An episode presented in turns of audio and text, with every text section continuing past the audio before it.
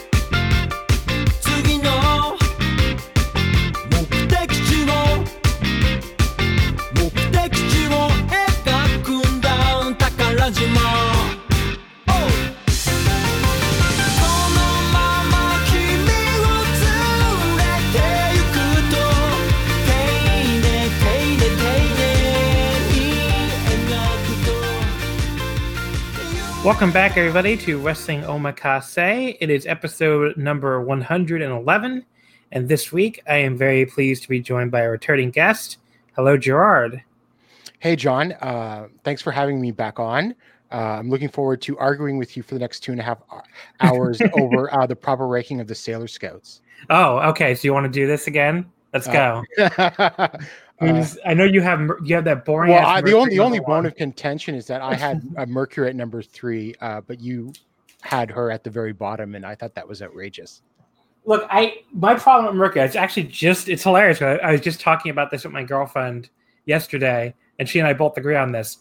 Mercury is like too perfect, which um, my favorite two Sailor Senshi are also too perfect. Haruka and Michiru, uh, Neptune and Uranus but they have the attitude that people who are that perfect would have. So it works for them. Like they are conceited, they are kind of fucking stuck up. They think they can do everything better than everybody else, which they can. So it makes sense. Meanwhile, Ami is good at everything. like she's a fucking genius. She's somehow a great swimmer. She's like good at everything she does.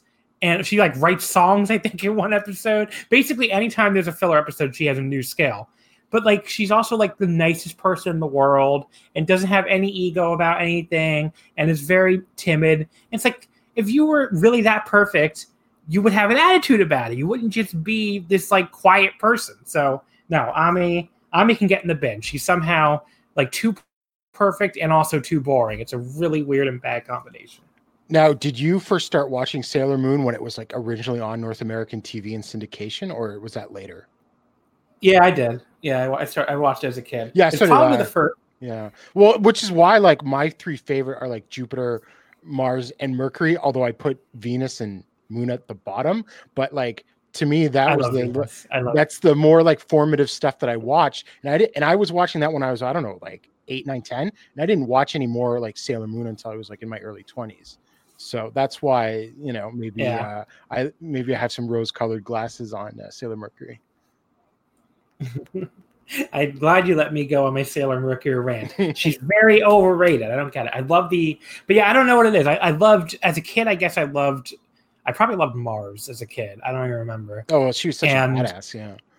Yeah, and then like later on in life, I discovered um, like the outers and stuff, and I was always really into the outers. And Sailor Venus, uh, like really grew on me because she's the only character on that show that like instead of becoming like a more responsible person or whatever, she just like fucking devolves. Like she becomes like more and more crazy as the show goes on. And I really respect that about her. So you know what I find funny too though? Nobody ever ranks the starlights. And I never even I, I'm guilty of this too. I never remember to rank the starlights when I'm ranking the Senshi. I always yeah, remember to rank the outers, but I never I never remember to rank the starlights. Same, yeah. I guess because they're only there. I guess because they're only there for like a season, but I mean, the Outers are only there for like a season and a half. Or like, well, see, I don't, I don't like, I never got into the fandom necessarily, so I don't even know if there's like certain like backlash or anything, or like a part of the fandom that like resents them or anything like that. Uh, there's parts of the fandom that resent everybody. I think Yeah. it's like Okay, it's let's go to that. very yeah, yeah, it's very factional. Uh, um, I don't know if anybody agrees on anything in Sailor Moon fandom, but all right. Um, what else has been up to you with you other than uh, Sailor Moon rankings, Gerard? Uh, what was your last episode? Was it Champion Carnival? Uh, no, it was the Oh, uh, half year in review. I think. Oh, you're right. You were on that. Yeah. I'm so bad at remembering the last episode people did, but you were on. You were definitely on the Champion Carnival episode. Yeah. Uh, well, since then, it's basically been a lot of more uh, New Japan and still trying to keep up with watching every show that All Japan puts out. Although the amount of attention I divert to some of them, maybe I have it on in the background. I admit it. Yeah. What have you been thinking of? Like, because we talked about this. I, I assume you. I think you listened last week. I I think you told did. me you did. What did you have any like difference of opinion as someone who watches like a ton of All Japan? Um, like as far as like their booking and how interesting Not- it's been. Not a ton. No, there was like no hot takes that are like you guys were wrong or anything like that. Um, but it was more like a like I don't know. I think I would say though. I think the undercards are getting a little better. Uh, they're just it's not like there's new Mm. talent, but they're just booking smarter. They're giving you a couple of like it's usually the young boys versus other juniors, or sometimes it's like juniors versus juniors first couple of matches. And um Yeah, I, I, I definitely think like the undercards. You know, maybe I should give them another chance. I've really gotten so used to like skipping them that like I should probably go back and watch more of them. But you know, sometimes they are pretty. Like that last Korakuen, um, Yep. the one we reviewed last week. There's some good stuff, like the Tajiri Akira match and stuff is pretty good. But yeah, I mean, here I, I did skip the undercard. I just didn't have enough time to watch, uh, you know, three full shows. right. Um, but yeah, I mean, they're, they're not a promotion because I, I worried when I listened back that we almost came off too negative, and like, I I like the promotion. Like, I enjoy watching it. I watch it, you know, more than a lot of other companies. But like, it it does sometimes feel like a little stagnant to me in a way that like other companies don't typically feel. So I hope they do do some different stuff, you know, going into 2020. Mhm, Yeah, no, I don't think uh, uh, I don't think you were too tough at all last week. I think it was a pretty honest assessment. Although I like I starting to see a little more life, so I'm cautiously optimistic. But uh, we'll know probably pretty soon in a couple of months on the next couple of tours what the direction will be more clearly. Yeah, for sure. Um, before we get into like what we're going to talk about today, I wanted to mention a couple little housekeeping things. First of all, I was supposed to mention this on the previous two episodes, but kept forgetting, so I'm going to mention it right away. Uh, we might have noticed we moved podcast hosts for it. We moved from uh, the Audio Boom to Red Circle. And one thing I'm supposed to push for you here is that we have a little link in the episode description. Um, if you're you have to be viewing us either on the Red Circle website or through Wrestling Omakase's feed. But if you go to, if you're not on there, if you're viewing, listening to us through the um, the uh, the main Voices of Wrestling podcast feed, you're just want to gonna want to go to redcircle.com slash shows slash wrestling dash omakase, like an actual dash, and then you'll see a little button there that says sponsor this podcaster. So, you know, as we talked about last week, don't get a lot of ad reads here on Wrestling Omakase. Uh, I don't know if it's because the the ad companies are not like lining up to advertise on Japanese wrestling because the Super J Cast had the same issue. But if you want to help out the podcast, if you want to give a little bit of money and you know support what we do, we very much appreciate that. And since we're a rotating guest podcast, if you do donate, um, whatever episode, like whatever week you donate, uh, I will give a cut that week to that week's guest. So if you donate this week, Gerard here will get a cut of any donations. Um, if you donate during another week, whoever that week's guest is will get a cut of the donations. So basically, it's like a little tip or whatever, basically a way of tipping.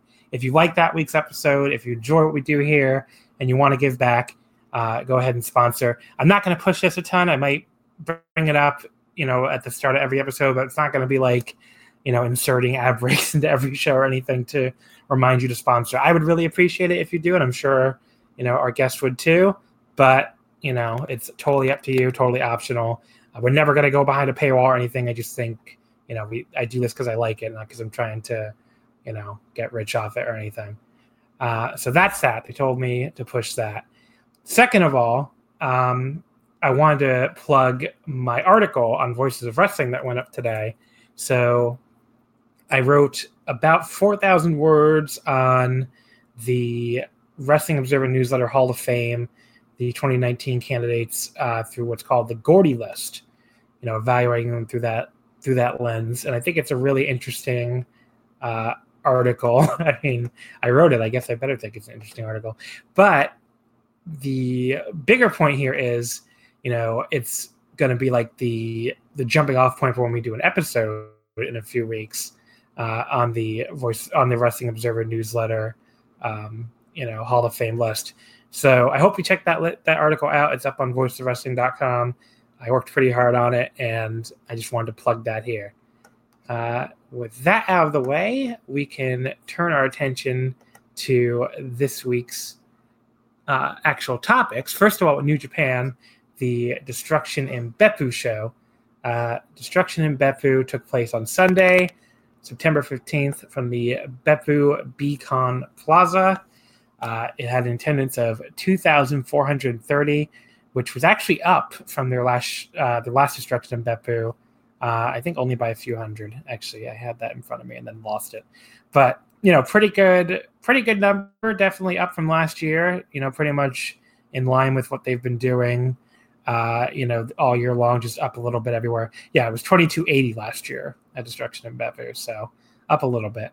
Um, overall, though, this is as we're going to talk about. I don't, I don't know how Gerard feels, but I thought this was the weakest New Japan show of the year. Um, you know, there was a really good main event, which saved it to some degree, but the undercard was just very lifeless and you know just wasn't a very good show.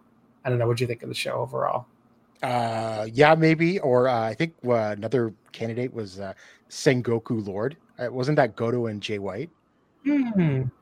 No, Goto and Jay White was uh was a different one. That was that that was like an I forget if that was a special road to. Oh, I think Sengoku was- Lord was uh, maybe uh, Sengoku Lord was Yeah. was Ibushi and Z. Yeah. Yeah. Yeah, I love that match. Okay, yeah, whatever whatever show had that uh, Goto versus White match, the first one uh, is probably my. It was either my Hino. Kuni. Yeah, it was Hino Kuni. Yeah, I think it was Hino Hino Kuni. Yeah, Yeah. Hino Kuni. That would be my other uh, uh, candidate for worst New Japan uh, show of the year. Yeah, I mean it's been a good year, so there's not a ton of candidates in my opinion, but this one and yeah, that Hinokuni was not very good either. But you know, it's destruction. I mean, there's always I when we talk about these two shows together, I mean, for only one of them to be what I would call bad is actually like probably ahead of the curve for the destruction tour. Remember, there was a few years ago where like either two out of the three or all three were bad. I think it was like the year that Kenny defended again. Last year wasn't so great either. Oh, oh, you mean last year? Sorry, with Kenny's defending. No, no, I uh, think I mean two years ago. No, no, with Kenny defending the U.S. title against Juice, Oh, that one. Yeah, yeah. Yeah. That really wasn't very good. Um, and then there, I think there was like a, I don't think there was the other main event was like Tanahashi and ZSJ and their their only bad match I think for the Intercontinental. Um, and then there was I don't even remember what the fuck the third main event was. Uh, probably a briefcase. No, it wasn't a briefcase defense, was it? Maybe I don't know. The point is, it wasn't very good that tour. Um, here, I think this is you know one bad show and one good show is actually kind of ahead of the average for destruction. Uh, but the opener here for destruction in Beppu, and what's been the highlight of the entire tour really is the Young Lions Cup, and Carl Fredericks got the win here over Yota Tsuji in 723 with the elevated half Boston Crab. Uh, that moved Carl to four and one and dropped Tsuji to one and four. Um, this was a little disappointing. You know, I just said the Lions Cup has been really good, and, and it has. And both these guys have been pretty good in it. Although I actually think Carl Fredericks maybe he was a little overhyped for me. He just never he hasn't been like um quite like the badass I was expecting. He's looked he's looked better in the tags, if anything, than even in the singles matches for me. Whereas, you know, I think some of the the other two LA Young Lions have been a little more impressive for me. Uh Yota's been awesome, and I thought, you know, this was a this match was a bit of a step down for him, but I went three stars on it. It was still, you know, a good little opener. Just was a little bit below what the two of them have been doing, especially Tsuji on this tour. I don't know. What do you think of this one? Uh, yeah, I'd go about three stars as well. Uh, I really think this tour has been a, a, bit of a coming out party for Tsuji. I think a lot of people had thought, and I and I include myself in that, had thought that he was like, I, I don't want to say bad, but like the weakest of the crop, and um, he has just incredibly stepped it up in the in the in the tournament matches and as well as the tag matches. I thought he looked great in the tag match on the next night too. Yeah, he's he's been really good. Um, you know, I, definitely think he he closed the gap at Uemura, if not like completely closed it. So, because I think there definitely was a gap there earlier. Uh, and then the second Young Lions Cup match, Shota Umino defeating Alex Coughlin in 8-14 with the Fisherman Suplex. Uh, moves him to four and one and drops Coughlin to two and three. Coughlin's been like super impressive on this tour to me. Like he's been the guy, you know, that like um, she, you know, Shibata always calls apparently calls him the world's strongest baby, or he did in that new in that interview I read on the new on the NJPW site, and he's just been like awesome on this entire tour. You know, he's a very he's a young guy, so he's got a lot of time ahead of him basically, and he's you know he already looks great. So, um, and Shota, you know, Shota, Shota. I mean, there's no, I don't mean that derogatory or anything. It's just like he's so good that I don't think you know, I think people kind of take it for granted at this point for how good he is as a young lion. Uh, but yeah, I went three and a half on this. I just thought it was a good match, you know, really good match with like the two of them beating the crap out of each other. You know, about as good of an eight minute match as you're between two young lions as you're going to see. Uh, yeah, uh, it was pretty good. I went three and a quarter. Uh, I find it interesting. I'm kind of curious now how they decided who got left off of the G1 um, uh, climax tour. Well, I think Coughlin. Was, I think Coughlin was. I think he was sick. Oh, that's okay. what I read. Okay. Well then. Um, yeah, I'm reading that some. Like, if, yeah, I think he was supposed to go, but he got sick. Okay. Well, then that makes sense then. But yeah, I mean, just awesome. Uh, and Coughlin, who I guess people have seen the least of, uh, has just been like I think uh, shot up on like one of the like up people's lists of one of the best young lions just from his performance so far. Yeah, I mean, I think he, to me, he's a standout of the LA Dojo guys. I don't know how you feel. Like, I put him right above Clark Connors. Um, I don't know. For me, right now, um, I would go Connors and then uh, Fredericks or Coughlin. I don't know. I kind of get what you're seeing now that we're seeing more Fredericks singles matches. That he's not quite as good as I was led to believe, or or was watching in tags. But uh, you know, I'm gonna have to wait till the end of the tournament before I make my final uh, take on that one.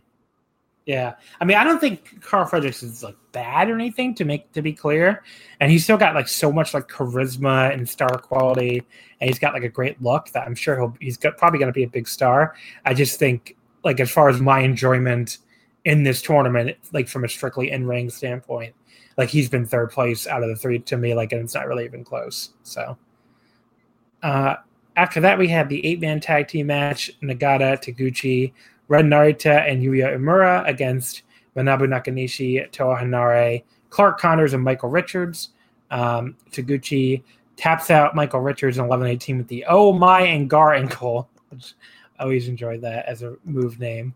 Um, as far as this match goes, first of all, I thought Nakanishi, especially at first, I guess like those six months off really did him well because he was moving.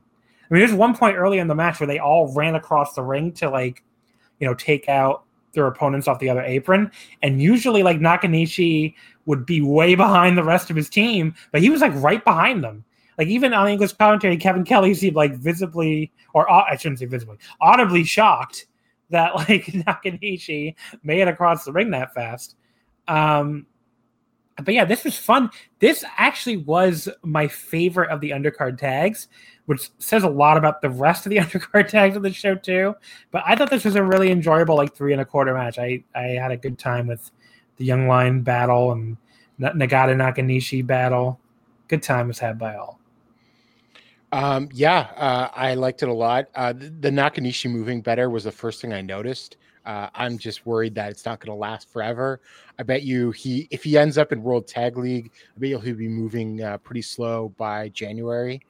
I was gonna say Uh, it didn't. I didn't even think it really lasted all the way through this match. yeah or it was like yeah because clearly nakanishi like you put him in a match he tries too hard and blows up or like cannot physically do it because remember Yeah. his uh new japan cup match this year when he wanted to do like a pescado yeah, and then I mean the like guy, you know the guy I- like he's this big guy that can barely move, but he wants so bad to be good, and like I think he is good anyway because he has this like charisma to him, and his like sense of timing is still really really good. So I still I Yeah, really enjoy a- watching him wrestle.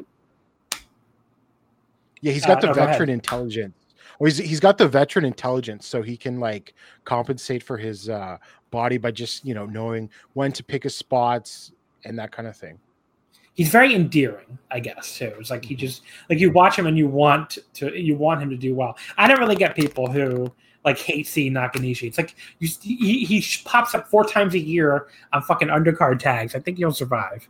But yeah, I, I enjoy him. Um, after that, we had a six man tag team match with Roppongi 3K and Jushin Thunder Liger against Suzuki, Kanemaru, and Douki. Um, I didn't really care for this that much. I thought it was like just really got bogged down um, by all the outside the ring brawling, as some of these Suzuki-gun matches are, um, you know, prone to do. Uh, Sho ended up pinning Douki in 1036 after the 3K. Um, you know, the the Liger stuff. I mean, it, it was the real angle was the next night anyway, but obviously the big thing here was Suzuki and Liger brawling. Uh, you know, I just didn't think there was a lot to this. Uh, yeah, uh, this is probably the least uh, effective match of any of the Liger Suzuki multi man tags. Um, it was just kind of boring, and I don't usually like. I know you mentioned the crowd brawling. If it's Liger and Suzuki doing it, I don't mind it at all generally. But there wasn't anything, anything to it. It was just basically let's get through this and wait for tomorrow night, and let's give a win for Roppongi 3K because I think that'll factor into things going forward too. Yeah. So I only won two stars, just not not very good. Yeah. Uh, the next match was a 10 man tag team match to build up uh, the following night's big matches. Uh, the Bullet Club, Kenta, Bad Luck Fale, Yujiro Takahashi, Taiji Ishimori, and El Phantasmo defeating Kota Ibushi, Makabe Honma, and the Birds of Prey Ospreay and Eagles. Uh, Kenta pinned Honma in 917 with the Go to Sleep. Uh, first of all, I mean, this was the debut of Kenta's new heel theme song. What'd you think of that? Did you like the Uh, heel theme song? I I like the uh, other his other New Japan theme song more. Really? Yeah, I really like that they- song. I, I thought that song was okay. This one to me, like, really, it both fits him and fits Bullet Club. I thought so. I liked it, but like, you know, it just feels like somewhere between like an army march and a hip hop song or something. So I thought they kind of really nailed it. But I don't know. It's like a, it, it worked for me as far as like the. It took me two nights to really like get into it, but I, I think it works as a theme song. Generally, I never say even after like two nights that I like the new theme song. So I, usually those things take a while on me. Um, the the blonde hair logo I thought looked cool, and like Yes. that's a that's such a it's a Japanese heel tradition. If people don't know that, if you're listening, like going all the way back to like the I don't know if the 80s or the 70s. I want to say the 80s. I think it was Umanosuke Ueda was the first one to do it. Do you know the year? Uh, I think this might have been in the seventies because this was Okay, because he well, it's basically if you remember Toru Yano in like Right. the mid two thousands, that was basically the ripoff of the gimmick, and he at the time had started that in IWE, which was uh, Oh, Russia he was the- promotion. right, right, right. So he was like the big the he was the big heel. You go up against Kimura. Yeah, Yeah, and he was like the first Japanese heel. And Right. then when they went under, I think he ended up in All Japan first, and then might have ended up in New Japan for a bit after that. yeah. I mean, I'm not going to pretend 70s Japanese wrestling is like a something I'm an expert on, but um, that is interesting. I couldn't, I didn't, wasn't sure if it was like a 70s or 80s thing when the blonde hair thing started, but that basically started a long tradition of like, you know, when you're Japanese and you turn heel, you dye your hair blonde because, you know, the Americans do. Well, he was the only one to do it, I think, for a while. didn't they, didn't, what's it, what, didn't in the 90s, what's the, uh, what's it called do it? Oh, I remember like uh in NWO Japan, like Goto and O'Hara, yeah. they dyed their hair blonde. But that's yeah, but it definitely picked up more in the 2000s because remember when Akiyama turned heel, he dyed his hair too. Yeah. I could I could have sworn there was like another big '90s unit that did it, but maybe I'm thinking of something incorrect. I don't know, but whatever. The point is, it's a tradition. And like you know, G, why is GBH have blonde hair? That's basically why. You know, like Makabe and Honma and all them because they were originally heels. Um, but yeah, so Kenta got the blonde hair going. He pins Honma with the go to sleep. Um, this match was, you know, it was fine. It wasn't like the kind of match that I'm, uh, you know, gonna call anything that great. I mean, the, the there was like a really fun Kenta Ibushi exchange at one point, but it was like maybe 30 seconds, so it was over very, very quickly. Um, but yeah, still, you know, like a two and a half star match, just to, just kind of there. Uh, my highlight was the, I guess, the Honma and Kenta exchange, just because that's a novelty to me, even though it's happening, you know, like 15 years too late, but whatever. uh, and then we have Sanada, Shingo, and Bushi against Okada, Goto, and Romero for the fourth time of the tour. Um, and this was sadly probably the weakest match they've had. Um, you know, just really wasn't. Uh, there was like, you know, obviously the main thing here is to build up Okada, Okada and Shingo, Sanada, along with Shingo and Goto, and you know, the Okada Sanada exchange here just felt very weird. It just felt like both of them had it firmly in half gear. It's really not the kind of thing that's going to build excitement for a title match. So, you know, especially not one that we've already seen three times this year. Um, so it just didn't didn't work there at all. I mean, Shingo and Goto did did tag in like right after that and had like a really like cool exchange that made the Okada Sanada like half speed one look even sillier. Um, but then there was like a second Okada Sanada exchange right after that that did look a little better. But that's about it. And then it ended in 1040 with Sanada tapping out Romero with the skull end. So, you know, two and three quarters, a little better than average, but nothing that blew me away. Uh, I thought this was more boring because uh, the remember how they had the back to back Korakuen ones? Yeah, I thought this was more boring than the September fifth one, which I thought was also boring. But uh, I would, yeah, like you said, this is the weakest of the this. Uh, what this is the third or fourth time on the tour they've done this. Yeah, this exact six. Yeah, no, this is the fourth because they did all three. They did all three. Yeah, they did on all three Korakuens. Yeah, and they did here, and then they were going to do it the following night yeah. too. So. so in the September sixth is the best one that you should watch, basically. Yeah, and we talked we talked about that last week. Oh, okay. It's like a yeah. really cool ten minute, a really cool ten minute sprint. The last the last night of the Korakuens. The other ones you can pretty safely skip. Um, then we had Naito and Evil against Jay White and Chase Owens. Uh, Naito pinning Chase on 11 11 with the Destino. Um, so this is interesting because basically the you know the Naito White feud has been the highlight of this tour for me. It's been just a lot of fun. I don't think it's resulted in a lot of good tag matches though, and I think a lot of that is maybe you know Jay White hasn't had the the most exciting partners, especially.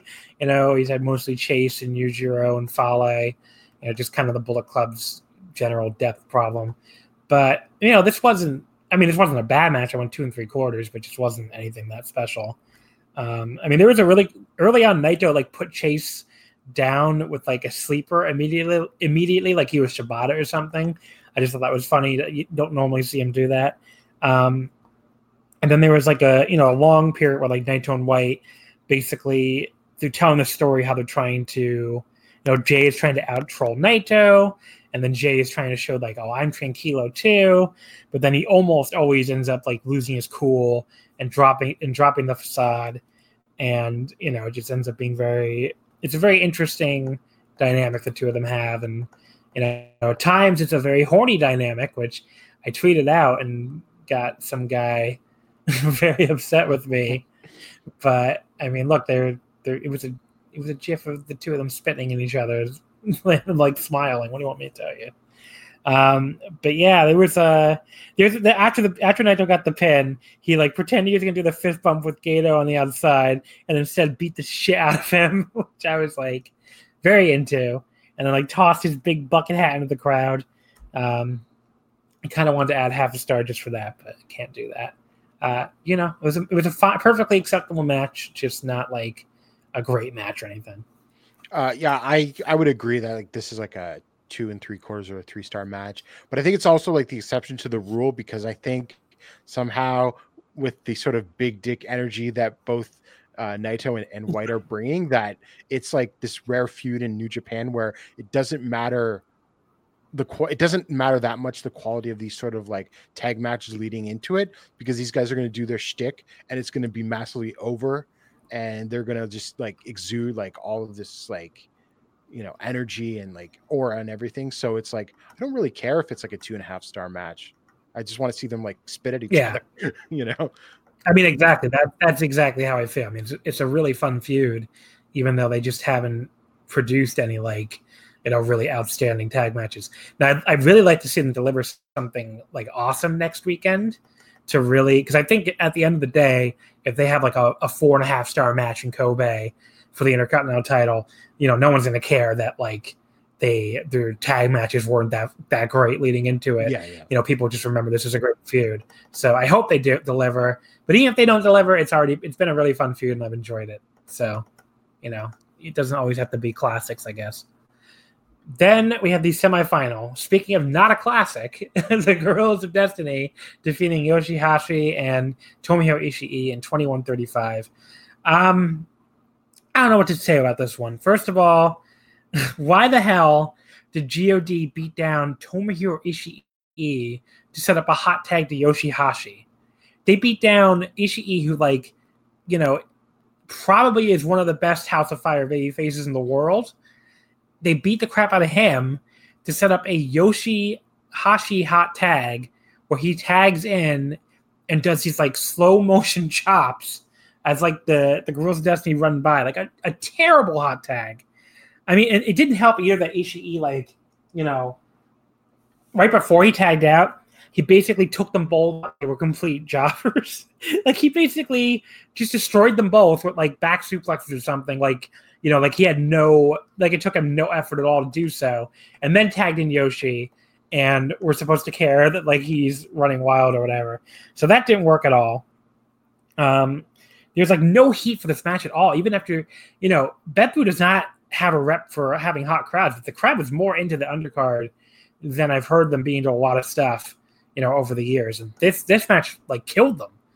Um, and then, you know, after that, we finally got like a little bit of an interesting finishing stretch. You know, it, it was fast and it finally had some action, but then it also like just felt weirdly all over the place and not in like a good way. And, you know, in a weird way, just felt like kind of a bunch of shit happening. And then finally, we get to the end where Ishii counters the super power bomb from the apron. You know, like they had Yoshihashi up on the for the super power bomb, and Ishii countered it from the apron, which was kind of cool. And then immediately we go to the stupid fucking butterfly lock by Yoshi. So again, even when the match is getting like a little entertaining, you know, we immediately go to Kraft because that that move is like the worst move in wrestling. Um, you know, then the there was like a gun stun counter, which where he like Yoshi like passed him off into a power bomb by Ishii. That was cool.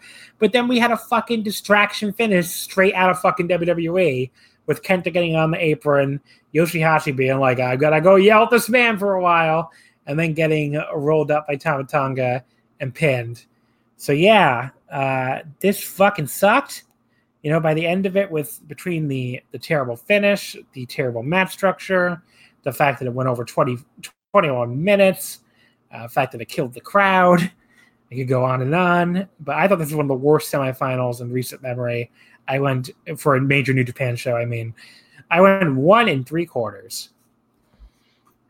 Uh, well, I would be, I guess, maybe a little more generous to that, giving like a two and a quarter, maybe.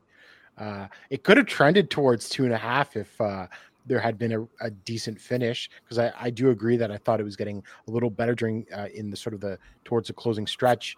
And I don't know who like sort of well, I know they don't like the wrestlers obviously have a lot of latitude to lay out their own matches, but clearly someone in the back has to give them like uh or like time, like on how much you're gonna get for your matches.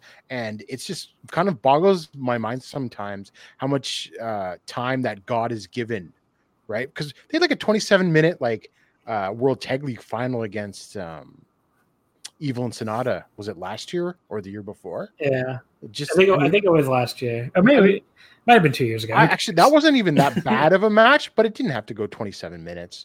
And there's been other God matches that have just had just bo- mind-bogglingly long times, and this was sort of uh, another victim of that. Um, the the making uh, uh, Ishii be the whipping boy again makes no sense. I don't know if you listen to the latest Super J cast. Uh, Joel's theory, kayfabe theory, is that Ishii wouldn't trust Yoshihashi to be able to uh, do anything, so he just did it himself, which is the like only possible, even remotely uh, idea that makes sense, even though that is still ridiculous. Uh, so yeah, yeah, I mean it. It might be uh, the worst tag title match of uh, IWGP tag heavyweight tag title match this year. I know some people hated the one on Dominion, but I thought this was worse. Yeah, the Dominion one sucked too, but I think this was probably still worse. Um, I don't know. I can't really think of anything anything worse. I mean, it hasn't been a great year for the for the IWGP tag titles, but you know, you could say that for many years. So I guess it doesn't really matter. Yeah, but, you know, just a just a bad match by a bad team for a bad set of titles. What else are you going to say? The main event, the British Heavyweight Championship, the only thing making this show even remotely worthwhile. Zack Sabre Jr. defeating Hiroshi Tanahashi in 26 43 with a ground Cobra twist to become the new British Heavyweight Champion, ending that epic Tanahashi British heavyweight title reign. Um, and the, here's the thing with this, I I am like the exact opposite of Joe Lanza when it comes to these matches. I could like watch them forever. I really don't. I mean, this is like a style of match I really enjoy. I really enjoy you know mat wrestling and grappling and submissions and all that stuff. I think both of them are really good at it. Tanahashi is like a very underrated mat wrestler, and I think everybody knows Zach is very good at it. And they have great chemistry, and I just I really enjoy watching them wrestle. I think they come up with unique stuff in, in pretty much every single match. And you know, here like you know the the opening 10 minutes wasn't my favorite, you know, of their of their matches. And if I have any complaint, that's probably it. It felt a little directionless and it like lacked intensity compared to some of the other matches. But then like right at the 10 minute mark, they had like a really good strike exchange, and then Zack finally started targeting the elbow, and you know Tanahashi's selling was really good. Um, and at that point, I think they almost differentiated this one by making it like faster and a little bit less mat based than all their previous matches. Like it just felt like they were on the act on the mat for less time than you know some of their last matches, especially some like Royal Quest. Um, you know, then there were there were some other cool spots like there was Zach. At one point, he caught the a baseball slide attempt by Tanahashi, and they turned it into a leg lock like from the floor, which was just a really cool looking spot. Uh, there's a great picture of it on the New Japan site actually, and you know then they were like we got to the 20 minute mark and you know they, they did finally get back to the mat and they were trading holds again. And the crowd went you know this is not like they're doing mat wrestling the crowd is bored. The crowd's going crazy for this mat wrestling when tanahashi makes the rope. Um, and then my only like complaint towards the end was i didn't like the weird cloverleaf uh, variant that tanahashi tried um, you know, he does like a, a high fly flow to the back. Um, I don't know why he wouldn't just go for the other high fly flow after he pins Zack with that at Royal Quest. Instead, he goes for this wacky cloverleaf, and you know, you could kind of make it make sense in your mind and be like, well, maybe he's trying to, you know, turn it into maybe he wants to show that he could tap out Zack too. Because I don't think he, he's never tapped out Zack because I think he beat him unless he did that when he went to the Intercontinental title. I don't remember that. But this year he beat him by like uh, flash pin and with the high fly flow. I don't think he's ever actually tapped him out. Um, watch, I'm completely wrong. He has actually tapped him out. I don't know, but so he wanted to like prove he could submit him or something. But I don't know. They didn't really. That's again like a, more of a head headcanon thing. But the move itself looked a little awkward too. But then Zach like he gets his he does his counter um, into the Zach driver, which is really cool. Which but like couldn't make the cover, which made sense because he'd just taken a ton of punishment. And then you know they do a this awesome exchange where they're fighting over the you know the uh, the cobra the cobra twist, you know to to get the submission in, which is this submission that's like historical Inoki submission, which totally makes sense. and then Zach turns it into the ground cobra twist and gets the pin, which I thought was such a great finish. Came out of nowhere, you know, but at the same time didn't come out of nowhere in a bad way. Like it came out of nowhere and felt like at the like almost felt like, well, of course it's how he won. You know, there's so much, you know, hype based around the um, the submissions and stuff, and he just pulls us out of nowhere and gets the belt back that way. So I thought this was awesome. I went four stars on it. Uh, I would say maybe just below the Royal Quest match for the you know the, the, complaints I had, but I I still really enjoyed it and you know made the show at least somewhat worthwhile at the end, even though the rest of it was still pretty bad. Yeah, I think this was uh, Royal Quest match was slightly better than this. I would go about four, four and a quarter, maybe. Um, the one thing, yeah, I agree with you. I could watch these two wrestle all the time. I never get bored of them. But the one thing I, I sort of mentioned this in the preview is I don't think I've ever gone more than four and a quarter though on any of their matches. Like there was never any match to me that was yeah. Like, I, this is a match of the year candidate that they've had. They've come close, but I just I don't know. I might have, I might have gone four and a half on one of them, but for the most part, they always seem to be four, four and a quarter to me too. Uh, like whereas yeah. I went four and a half for the um Ibushi uh, Zack match from uh, Sengoku Lord. I thought that was just amazing. I did too. And so yeah. it's sort of interesting, like, you know, Sabre seems to only be able to peak at certain levels against certain opponents. Yeah, it's a, it's a good point. Um, is there anything like coming as far as like in this specific match that like you thought was more or less interesting than the like like the Royal Quest match is a good comparison because it was so recent. Like, is there anything that stands out as like that makes it worse than the Royal Quest one? Um, worse, uh, like well, like what you said was just the opening ten minutes. However, what I do lo- did love about this match was the ending with the sort of uh, you know the Cobra twist thing, right? And that's sort of like you know putting yeah, that was so you know, cool. Going, he's trying to uh, bury Strong style and whatever that kind of thing. it just felt like well to me it almost felt like well you're a hypocrite because you had to go to the strong style but he's a heel yeah so that's great I mean, it's him to be a hypocrite and it almost felt like you know like he had to do this thing where he kept, he kept saying oh Zack style is so much better than strong style and he has to pull out the original strong style move essentially to beat Tanahashi so I thought I, I almost felt like he was being very hypocritical but you know he's a heel so that's fine he can be hypocritical but yeah I, I, I really marked out for the finish I love you know, people longtime listeners will know that I love flash pins in general. So if you do a flash pin, you probably get me to mark out. But I really, I thought it worked great here. So uh, overall, like we said though at the start, not a good show at all. Uh, pretty. If you haven't, you know, watched it yet, I would say pretty much the main event is the only thing I would consider essential. And then maybe if you want, you can watch the Young Lions Cup matches. Uh, any other thoughts on Beppu? Uh, no, it's just hopefully one year they uh, have a nice top to bottom show because last year was the uh, wasn't it uh, Naito versus Suzuki, which was not that good. I liked. I, I was like the only person on earth that liked that Naito Suzuki match. Like, oh really? Four okay. quarter on it. Everybody, everybody else hated it. I, I thought the. I mean, the first one I hated, like everybody else did. The, yeah, uh, yeah. The whatever the fuck one, but you know during the um Dontaku tour but the the second one I actually really liked. And I guess but... I was looking. I think this is only technically the only second uh, destruction in Beppu, and I guess I'm going to assume now that this is probably a pretty uh, going to be a annual event now. Yeah.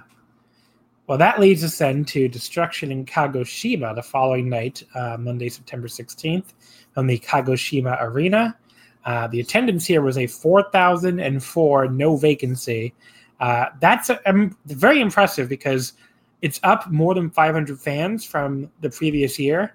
And that show, the previous year, was not Destruction in Kagoshima.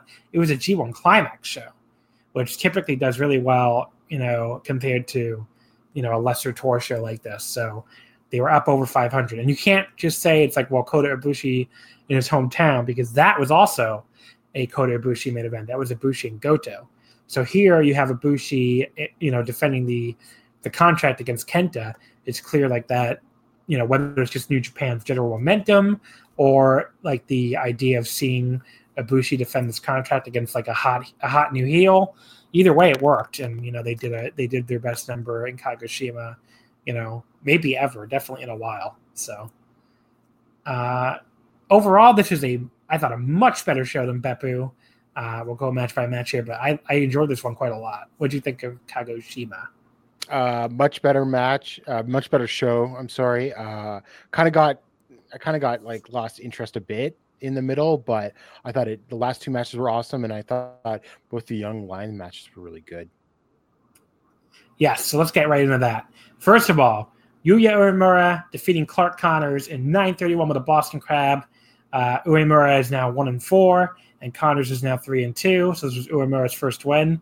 Uh, this absolutely ruled. I went three and three quarters. Uh, my second favorite match of the Young Lions Cup so far. Just great mat work early, very physical striking, and then it just built really, really well to the upset finish. I just I love this match. Uh, my favorite match of the tournament so far. Uh, I went three and a half on it. Uh, just awesome. Uemura is going to be such a star. Uh, there was one point I think uh, just the way like when Uemura was coming back and firing up at the end and just like hitting a bunch of strikes on uh, on Connors was awesome. You could just like he's just really. But the one thing is like in both in this tournament I've noticed is that. Uh, and we'll talk about this a bit. I'll talk about this a bit in the next match. Is that like you can see like uh, how the they're sort of like working and trying new things as the tournament goes on and looking a little more smoother as it goes on and that's really cool to see especially in such a short time frame yeah and i think you know uh, it almost feels like to me like if, if these two are like feuding over you know the the junior title in a, in a few years i won't or i will not be surprised at all like these two and ren narita that like that could be like the core of the junior division within like two or three years. So, well, how tall is Uemura? I thought he was. Uh, Uemura is the shortest. I think he's right below. He's like a few, at least a few inches shorter than Ren Narita. I think. Oh, really? For some reason, I thought he wasn't that short. So Ren Narita is a hundred and eighty-two centimeters. Um, I don't remember off the top of my head what that means in feet. I think it's below six. That's feet. six e or one eighty-three is six even. Okay, so they're actually not that short. Narita's 182, and then Uemura is 180. So that's like 5'10", 180. That, that's heavyweight height. Yeah, you could be a heavyweight in New Japan at that, especially if you're good. Yeah, that, that's a good point. Um, I think they will start him as a junior. Oh, probably. I mean, he's small. He's small, but and then Clark Connors is a 173, so it's probably yeah, going to end up being yeah. junior.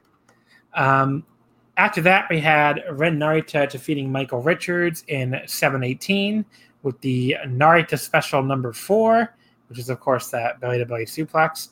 Um, that moved him to four and one and dropped Richards to one and four. Uh, unfortunately, this one, I think we might be because you made it sound like you liked both um, Young Lions Cup matches. I didn't like this one at all. I thought it was a very nothing match, just a long headlock and then Narita hitting his move out of nowhere and winning. I think I think I have this as my lowest rated Young Lions Cup match. I only went two stars on it. Uh, so I had this at uh, two and three quarters. But what I was going to say about this match, positively anyway, was that I thought that uh, this was the first time that I thought like Richards was looking a little better in this one than he has in the other stuff. I'll give him that. Probably because he just had to lay there in a headlock, I think. but you never know.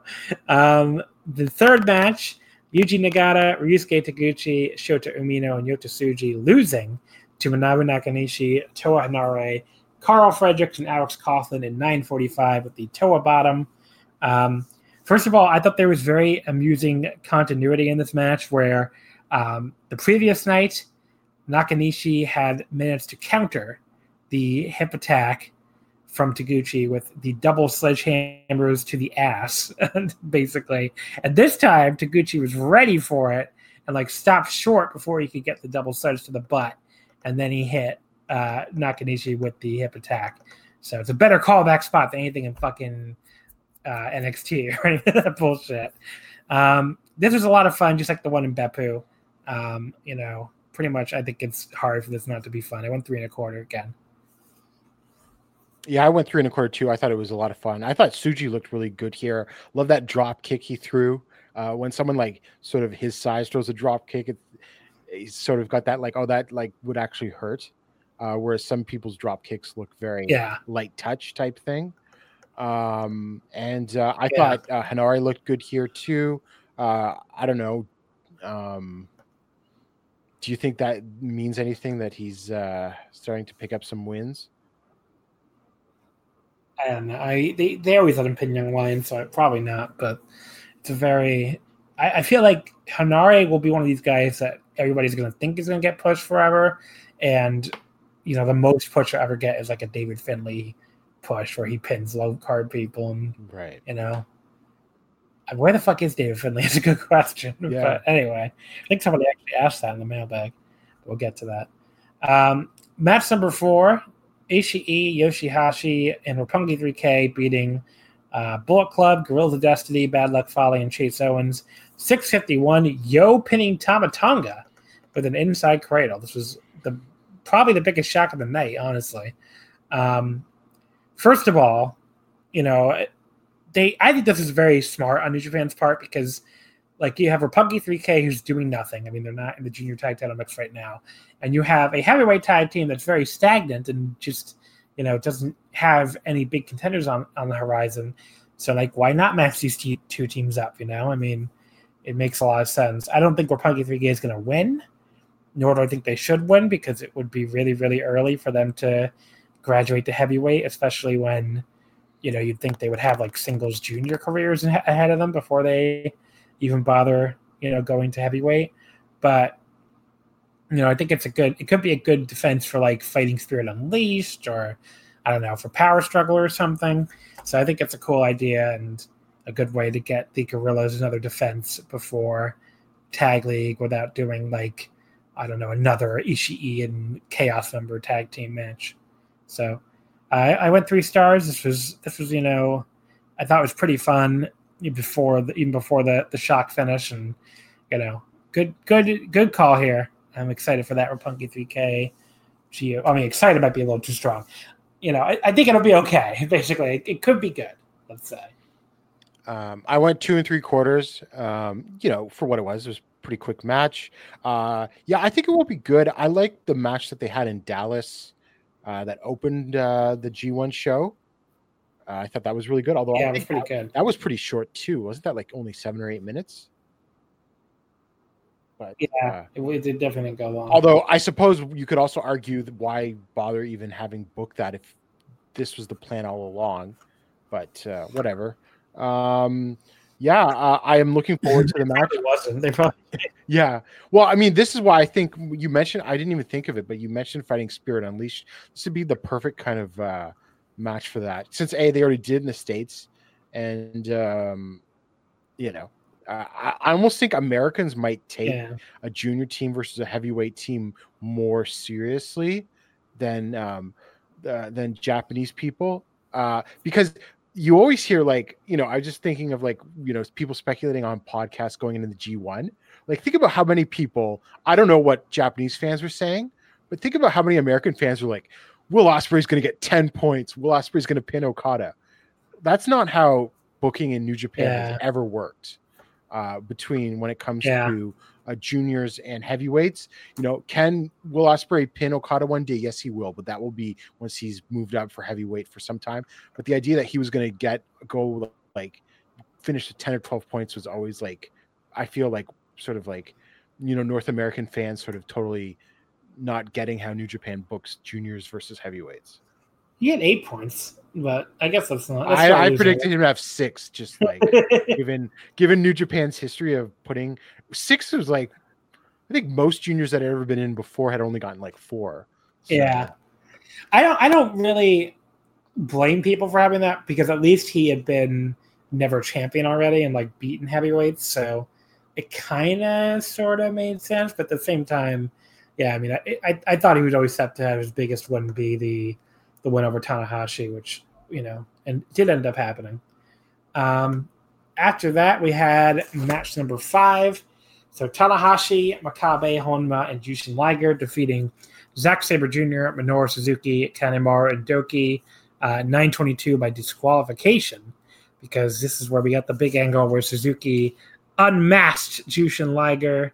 Uh, it was a wild, wild scene after he ripped that mask off, and you know Liger ended up covered in towels and on the microphone screaming at Suzuki.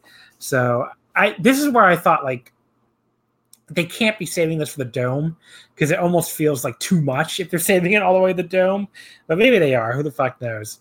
Um, but I just got to read like, okay, this is to happen like King of Pro Wrestling or you know Power Struggle or something. Like, there's no way they can go all the way to the dome with this when they're pulling off the mask and you know trying to kill each other in, in mid September. But you know, I guess stranger things have happened. Um, I thought this was pretty fun while it lasted. You know, better than the Beppu match, like pretty much everything else in the show.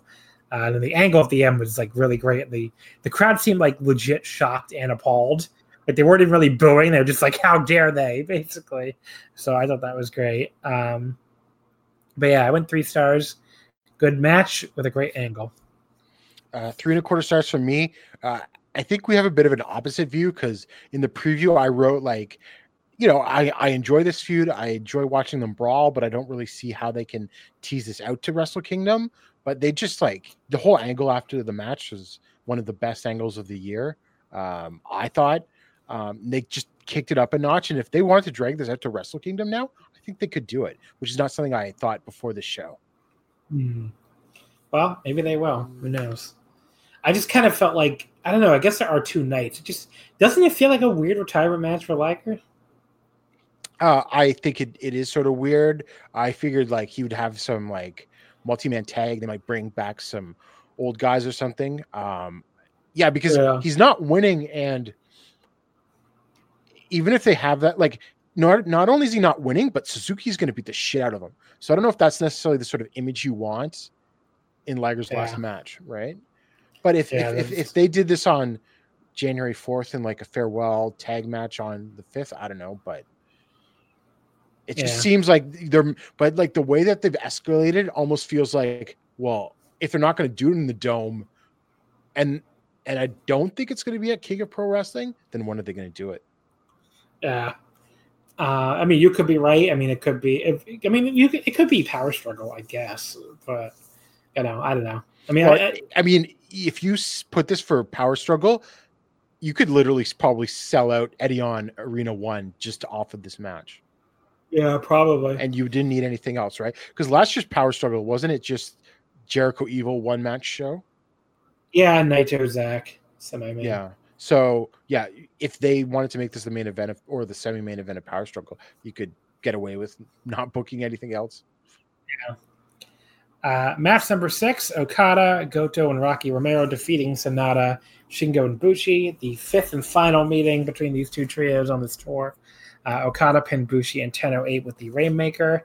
Um, first of all, I want to give a shout out to Mr. Juicy, uh, Mr. Juicy, Gino Gambino before the show or before the match, because they had a really funny exchange with him and Rocky Romero that that just made me laugh. Because like I don't remember what the fuck Rocky said to him. Rocky just said like, you know, I think he was like talking shit because Roppongi 3K pinned the Guerrillas of Destiny, and you know he goes go on this big long rant about how much Gino and the Bullet Club sucks, and then afterwards he just says, "You can't talk to me like that."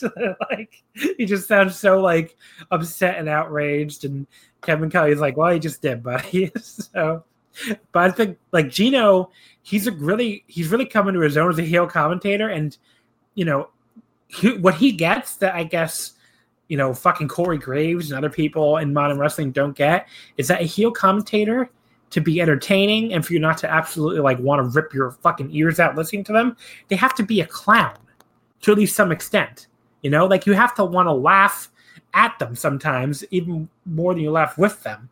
You know, like like fucking Bobby the Brain Heenan, he was a clown. You know, Jerry the King Lawler was a clown. I mean, these people were fucking clowns, and like you know, they have that lovable clown aspect to them, but they were clowns. So you know, Corey Graves is not a clown. Corey Graves is just like you know I don't know, shouting buzzwords in your ear and like, you know, basically he's just angry the entire night. I, mean, I haven't watched WWE in a while, so maybe he's great now. It's the same. Corey Graves is the same. I'm glad for Ger- I've, I've watched in the last six weeks. I'll say that, right? So Gerard's here to report. But yeah, I mean, like he's it's just like he's just so angry the entire show, and like you know, get Gino, he's you know, he's funny sometimes. He gets shown up sometimes. You know, even Kevin Kelly makes fun of him sometimes. And he also just like fucking pulls back and, you know, calls the matches a little bit. Like he doesn't have to be like, you know, you know, super on the entire night. So shout out to Gino. If by any random chance he happens to listen to this, you're a you've turned to a very good commentator, Mr. Juicy. Well, it's interesting that you mentioned like the clown stuff and compared him to Heenan because I also see a little bit of Jesse Ventura in him. Yeah. Um, like in terms of like he calls the action and then he's like takes a side of the heels, but sometimes he offers like, you know, uh, more like unbiased analysis and and when it calls for it in that. So that sort of reminds me of uh, Ventura.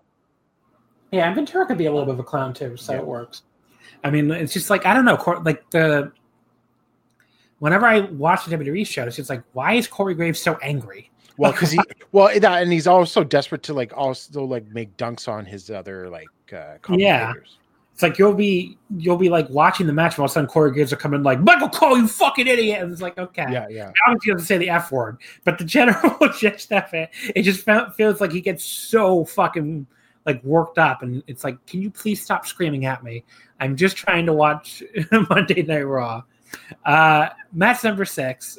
Uh, well, I just I guess I already introed it, but yeah, this was a good match. Um, one big issue, you know, here again was like the Okada Sanada pairing just really had no juice uh, again here, and you know that's not good for a King of Pro Wrestling main event. And again, this is coming from somebody who's who usually really likes Sanada and has liked two out of the three matches. Although, you know, the one I didn't like was the the other title match, so maybe that's not a good omen but yeah, I don't know. It just doesn't feel like there's anything like there as far as like excitement. Maybe you know they they have more time than most of these other feuds, so maybe you know King of Pro Wrestling, uh, Fighting Spirit Unleashed, and uh, you know even the those New Japan Road shows, they'll get more time to like really develop something. And there is a development in the main event where you know going forward, you're going to have this element of like Okada and Ibushi against Evil and Sanada where that could finally bring some juice and juice into it because right now it just feels like you know there's not much there. But where there is a lot of juice is goto and shingo and they were awesome here. And they really like tore it up with these you know the, they're an awesome lariat exchange here. They just beat the crap out of each other. So i ended up going three and a quarter kind of in between. You know Okada wasn't really anything but goto shingo was really good. Uh, i went three here. Um yeah, it was what it was. I did really like the Shingo and uh, Goto exchanges. I think as for uh, Okada and Sanada, um, like I know that they're obviously going to face themselves each other in a bunch of multi-mans on this tour, but you don't have to have exact the exact same six-man tag like five times on a tour. Like mix it up a bit more than that. I think the problem was like Naito and Evil always were teaming I don't know. I mean, I guess I could have mixed Evil in, and the only people that could have mixed was Evil and Bushi, basically. So I guess that was the difficulty when you only have a five man unit. But even some like uh, Chaos that, versus Lij ten mans, you know, would be great. Like because those are always. Well, you couldn't do, well, you couldn't do it because Naito and Jay White had to be. Oh right. Naito and Jay White had yeah. to be paired up. Yeah. Right. So that was like I guess the difficulty. Uh, and then we have, speaking of Naito and Jay White, Naito and Evil defeating Jay White and Yujiro in 1150. Evil pinning uh, the Tokyo Pimp with the Evil. Um, you know, this was like another one where like the match itself was kind of just like there, and I went two three quarters, but the angle stuff was good. Um, you know, it starts out with Naito and Evil, like they're ready. I, I basically joked that they're ready for the Bullet Club sneak attack because they too are jerks. So it's like they were like very ready for to get jumped by their opponents. Um, you know, the the big thing at the end was Jay White doing. Uh, again, I have to give my girlfriend Nicole a shout out for saying this. She, whenever she says she she sees Jay White do this, she's like Jay White's basically being like, "I'm baby," because he like collapses to the mat and like refuses to move and refuses to get up so he's basically doing like I'm baby, pick baby up. so I don't know. It's uh it, that's basically he did the same thing against Okada uh, in MSG, and he's done it a few other times. But that was his big counter for the Destino. He just like collapsed to the mat and refused to move. and then that was in the the post match. He low blowed Naito and laid him out. So, I as the last angle that makes me that kind of makes me feel like Naito is winning in Kobe. It just feels like, you know, maybe it's maybe I'm like again being too WWE about it, but it feels like well Jay White did the, the baby counter basically, and now Naito will find a way to get around the baby counter in Kobe and retain the title. But we'll see. Um, but yeah, I mean, like not a not a bad match at all, and again continued the Naito Jay White feud, which has been enjoyable. Uh, I went a little higher with than you. I went three and a quarter. I don't know. I just like Yujiro in these these sort of situations because you don't get to see it uh, very often. Um, and yeah, uh, as for like is White winning? I mean, I don't think they would book this match if White wasn't winning because, especially given how protected White is, like having him lose an IC title match to to Naito, then what happens to him? What does he do for the net? Like, what does he do? He sits around and probably does nothing until Wrestle Kingdom, and he'd have to find a new feud for that. So yeah, it just seems to me I'm pr- I'm still pretty confident that White's winning uh, next week. Yeah, uh, I mean we'll see. I guess. I mean, look the other the other theory I've seen, and we've we totally fucking forgot to mention this. I mean, really my fault. It's just my show.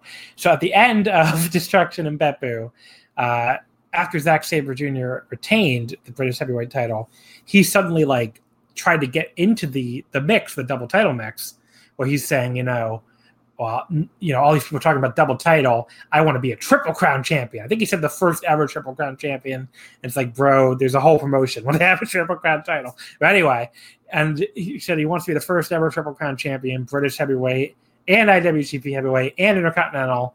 And he promised to throw the Intercontinental title in the bin which makes you think the IC is the one who's going to target it first. So, I mean, that's another one who, I mean, that could be, um, he could be the guy, you know, for the dome. I mean, it could be Naito and Zack Sabre Jr. for the Intercontinental on the first night, and then maybe the second night, you know, is the winner of that. But I mean, it could be Han, it could be Moxley, who has a pin over Naito.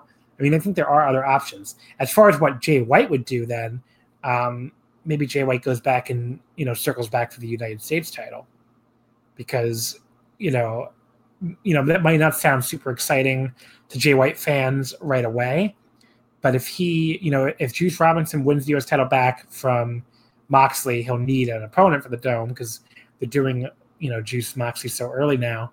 Maybe you know this way Jay White walks out of Wrestle Kingdom as the number two champion in the company because if you're going to have a double heavyweight and intercontinental champion, the U.S. title will be the next belt down. You know, so I don't know. It's just just an idea. I mean, it could be it could be a thing where like you know I'm just reading too much into it, and Jay White gets either wins next week or it just gets into the the dome against Naito again anyway.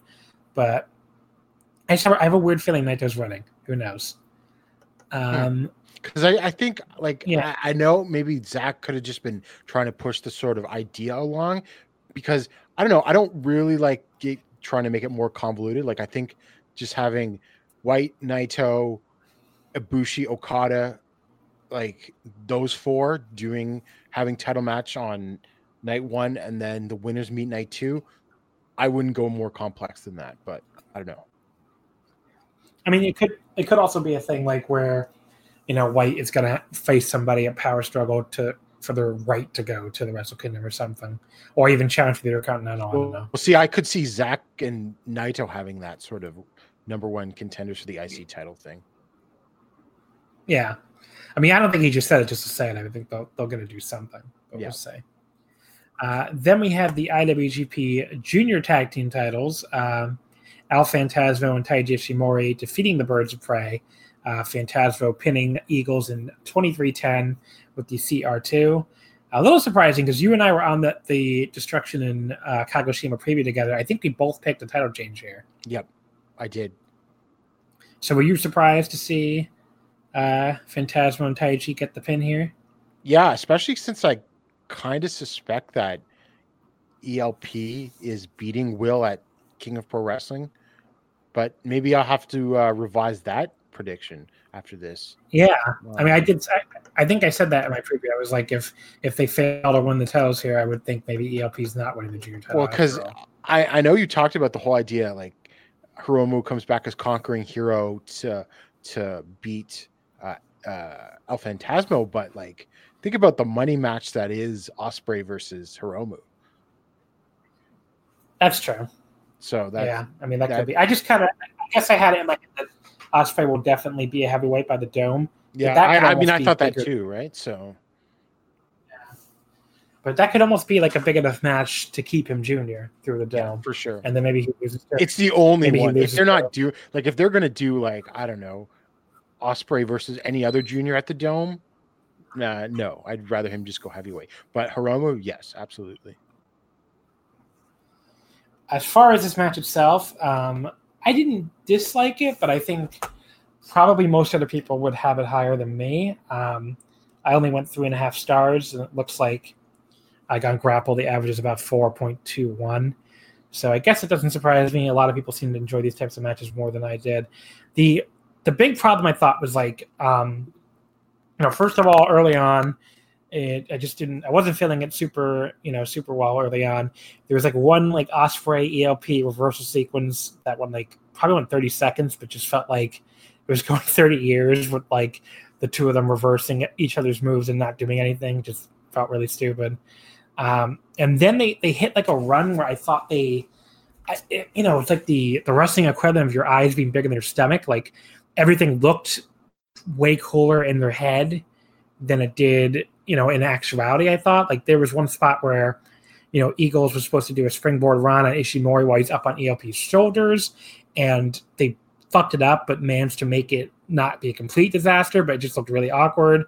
Um, there's another one where they were, you know, ELP was supposed to do a double sunset flip power bomb at the top rope, and they were both supposed to like land on their feet, but Eagles clearly did not land on feet at all. Like basically, you know, dropped to one knee and had to get back up and just looked kind of stupid. Um, it seemed like you know, I think there was at least one other spot like that where it's like, you know, it, it was like a they were trying for this like big impressive spot fest, especially early on, and it just felt like not everything was clicking to make it like an you know an all time great match or anything like that, or even like a really really good match. Um, you know, there was some cool stuff towards the end, like the the Ron Miller special getting broken up by ELP, hitting the Death Valley driver like on Ospreay into Eagles. That was pretty cool. Um, you know, there was like a big moonsault over the guardrail by ELP. That was pretty awesome. And then he and Eagles had like a pretty good exchange back in the ring after that. So I did think it got better once they finally stopped like half botching overcomplicated team spots, but like it just didn't hit like this a, a truly great match level for me. So you know, um, I like that the ending felt very definitive too, because that really made ELP feel like a big threat for the juniors title. But you know, it just like they, they basically just beat the crap out of Eagles. They gave him a couple like double team uh, bloody crosses, and then ELP hit the CR2 and just pinned him. So, you know, very definitive. Even though I think there was like a belt shot before that, but still pretty definitive. Uh, but yeah, I only went three and a half on it. I didn't I didn't love it, you know, but the end was good enough to me to keep it from being like a complete disaster or anything like that. Uh, I love a good spot fest. I went four and a quarter. Um, also, I'm currently slowly making my way through the Super J Cup, and so I think one reason that I actually really did like this match is because I compare uh, El Phantasmo here to uh, his the way he was in the what I've seen of him so far in the J Cup, and they did a much better job of uh, keeping his goofiness in check. I know that like yeah, he was still going for all sorts of crazy spots, somewhat botchy, but like just in terms of doing crappy heel work that I think he does a lot of the time, that wasn't as um, you know, uh, such a big issue for me in this match. So I will give them points for keeping ELP in line. Um, but yeah, I mean, I have no problem uh, with a spot fest like this, and I really liked it. Uh, then the main event for the IWGP Heavyweight Championship, right to challenge contract. Kota Ibushi defeating Kenta in 26-23 with the Kami, uh, Kamigoe to retain the contract. Opinions on this one have been really all over the place, but I think I am the high person on it as far as what I've seen so far. Um, you know, I've seen some people say this was pretty bad. You know, I know uh, what's his name over at the uh, F411 Uh, Larry Csonka, he gave it a very low rating, and the the ratings, if I'm looking on Grapple, are really all over the place. I absolutely loved this match. I thought this was like a fucking awesome match, and this is like like some other matches. I, I almost didn't even know. Um, it reminded me a lot of Naito Taichi, I guess, from New Beginning, which was another match that people really, some people really hated. Where like, but when it was over, it, it didn't really even enter my mind that it would be controversial to say the match was awesome. So I was pretty stunned by the reaction. When I think about it more, I can understand because, you know, it was a slower match than people might be used to for a New Japan main event. So, you know, some people really are adverse to slow matches, apparently, as I'm learning this year. But I thought this was really good. Um, you know, first of all, Ibushi comes in the ring. Kenta blasts him with that big boot. Like as soon as he makes it into the ring, he nails him with the briefcase, and then he takes the briefcase and fucking stomps on it, which is like he looks like the biggest badass heel in the world. That was a great way to start it. Uh, they do like again, you know, calling back, you know, almost like a comparison to Naito Taichi. Um, they do that long like check on the guy angle, which I know really really annoyed people at Naito Taichi. I don't know if it annoyed people as much here, but you know, it was much shorter here, so maybe not. But like from an, a storyline standpoint, it makes no fucking sense for Red Shoes to go, oh, you attacked this man illegally before before the bell could ring and you beat him with an, a foreign object and yes ring the bell. Okay start the match. It's like no that makes no sense. I mean of course they would check the guy and not start the match if they don't feel he can compete. You know it's ibushi and then and naito in that match being like dumb baby faces and like you know pride having to like pridefully having to go through the match. But of course they should check the guy and like you know do a, an angle where like you know it's not clear if they're going to actually wrestle.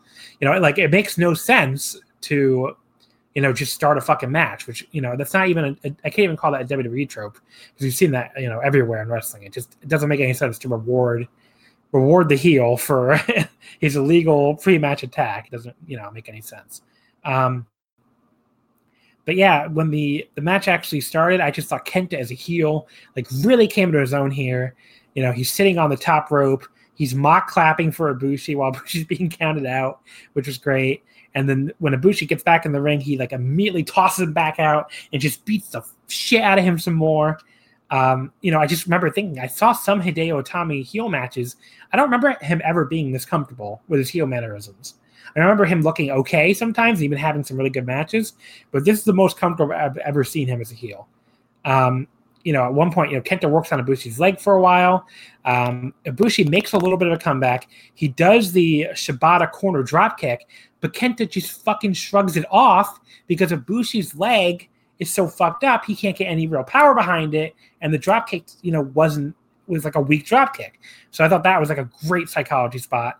And then Kenta immediately wipes him out with his own Shibata drop kick. Um, he does like a, a White esque drop down to try to avoid the Bomaye, but that also ends up distracting the rest of God could run in. Uh, Kota takes them both out really quick with the double flip kick. Um, they came back and they, get the magic killer on Kota.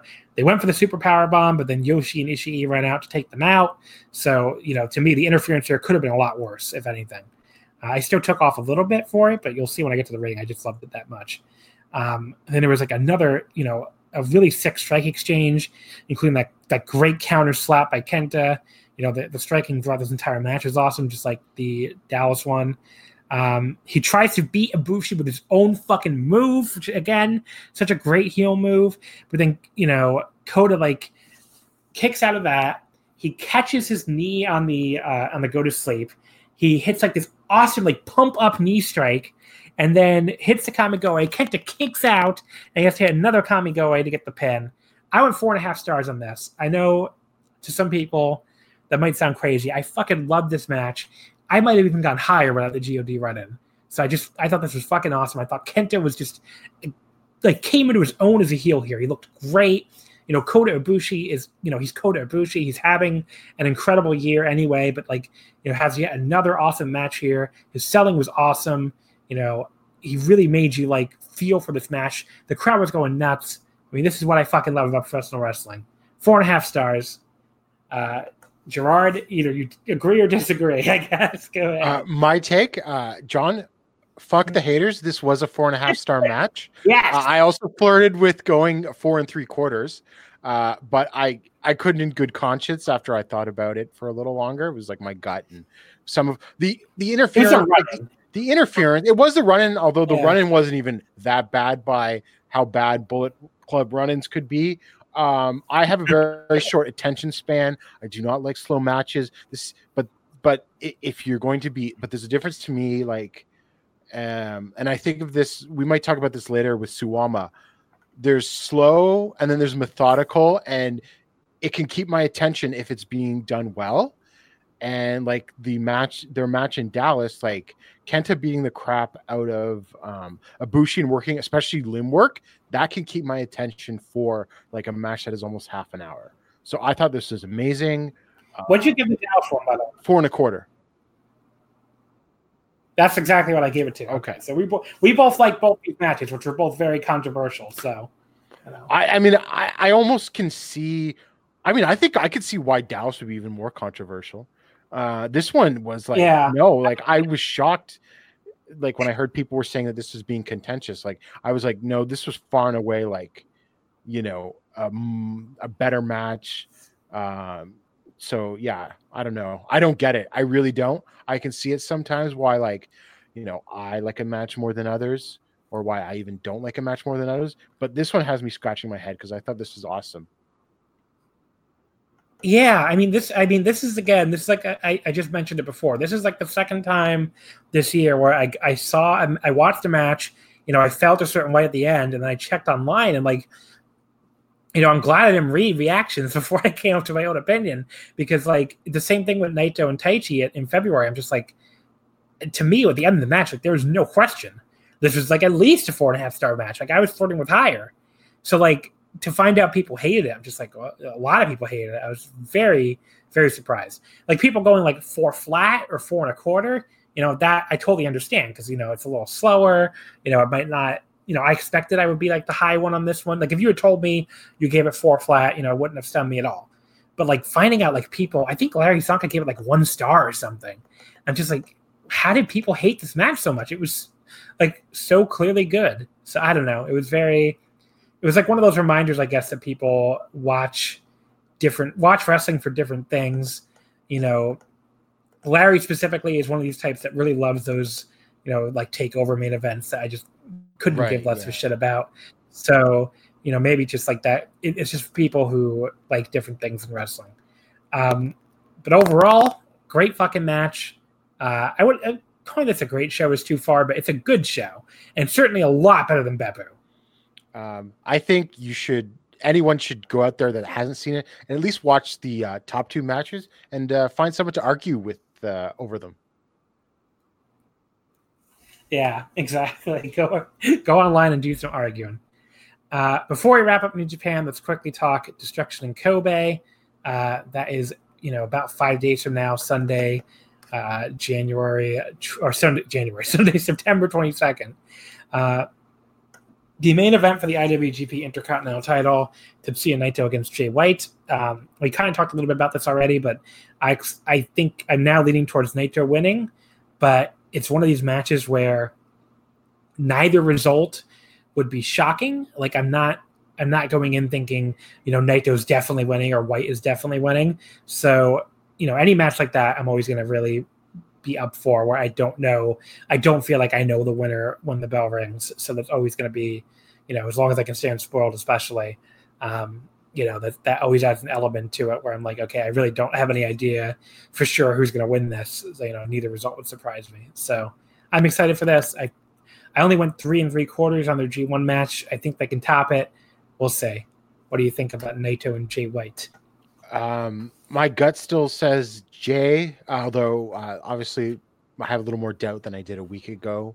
Um, but I just think uh, beating uh, Naito down and you know making him go as low as possible, and then having him rise back up is the most compelling uh, story to do. Uh, Shingo and Goto is a semifinal. This should be a really good semifinal. I mean, they they killed it back at the G1 on the B Block final day, and I'm, I'm sure they'll get time here, and their exchanges will look great. So, you know, I'm really excited for this one as well. Um, I you know, again, I could see this one going either way, but I, I my gut says they give Goto his win back, and you know, they even though Shingo is very over and very exciting as a heavyweight, it feels like they're going to pump the brakes on him a little bit here to not, you know, to not get him like too far ahead of himself, and you know, maybe cool him down before they build him back up for like a big match at the Dome.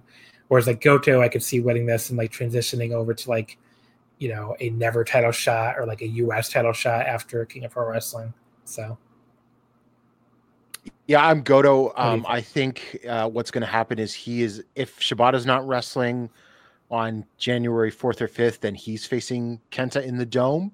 But if Shibata is going to wrestle, then I think Goto is facing Kenta for the Never title sometime before January. Yeah, maybe Power Struggle probably.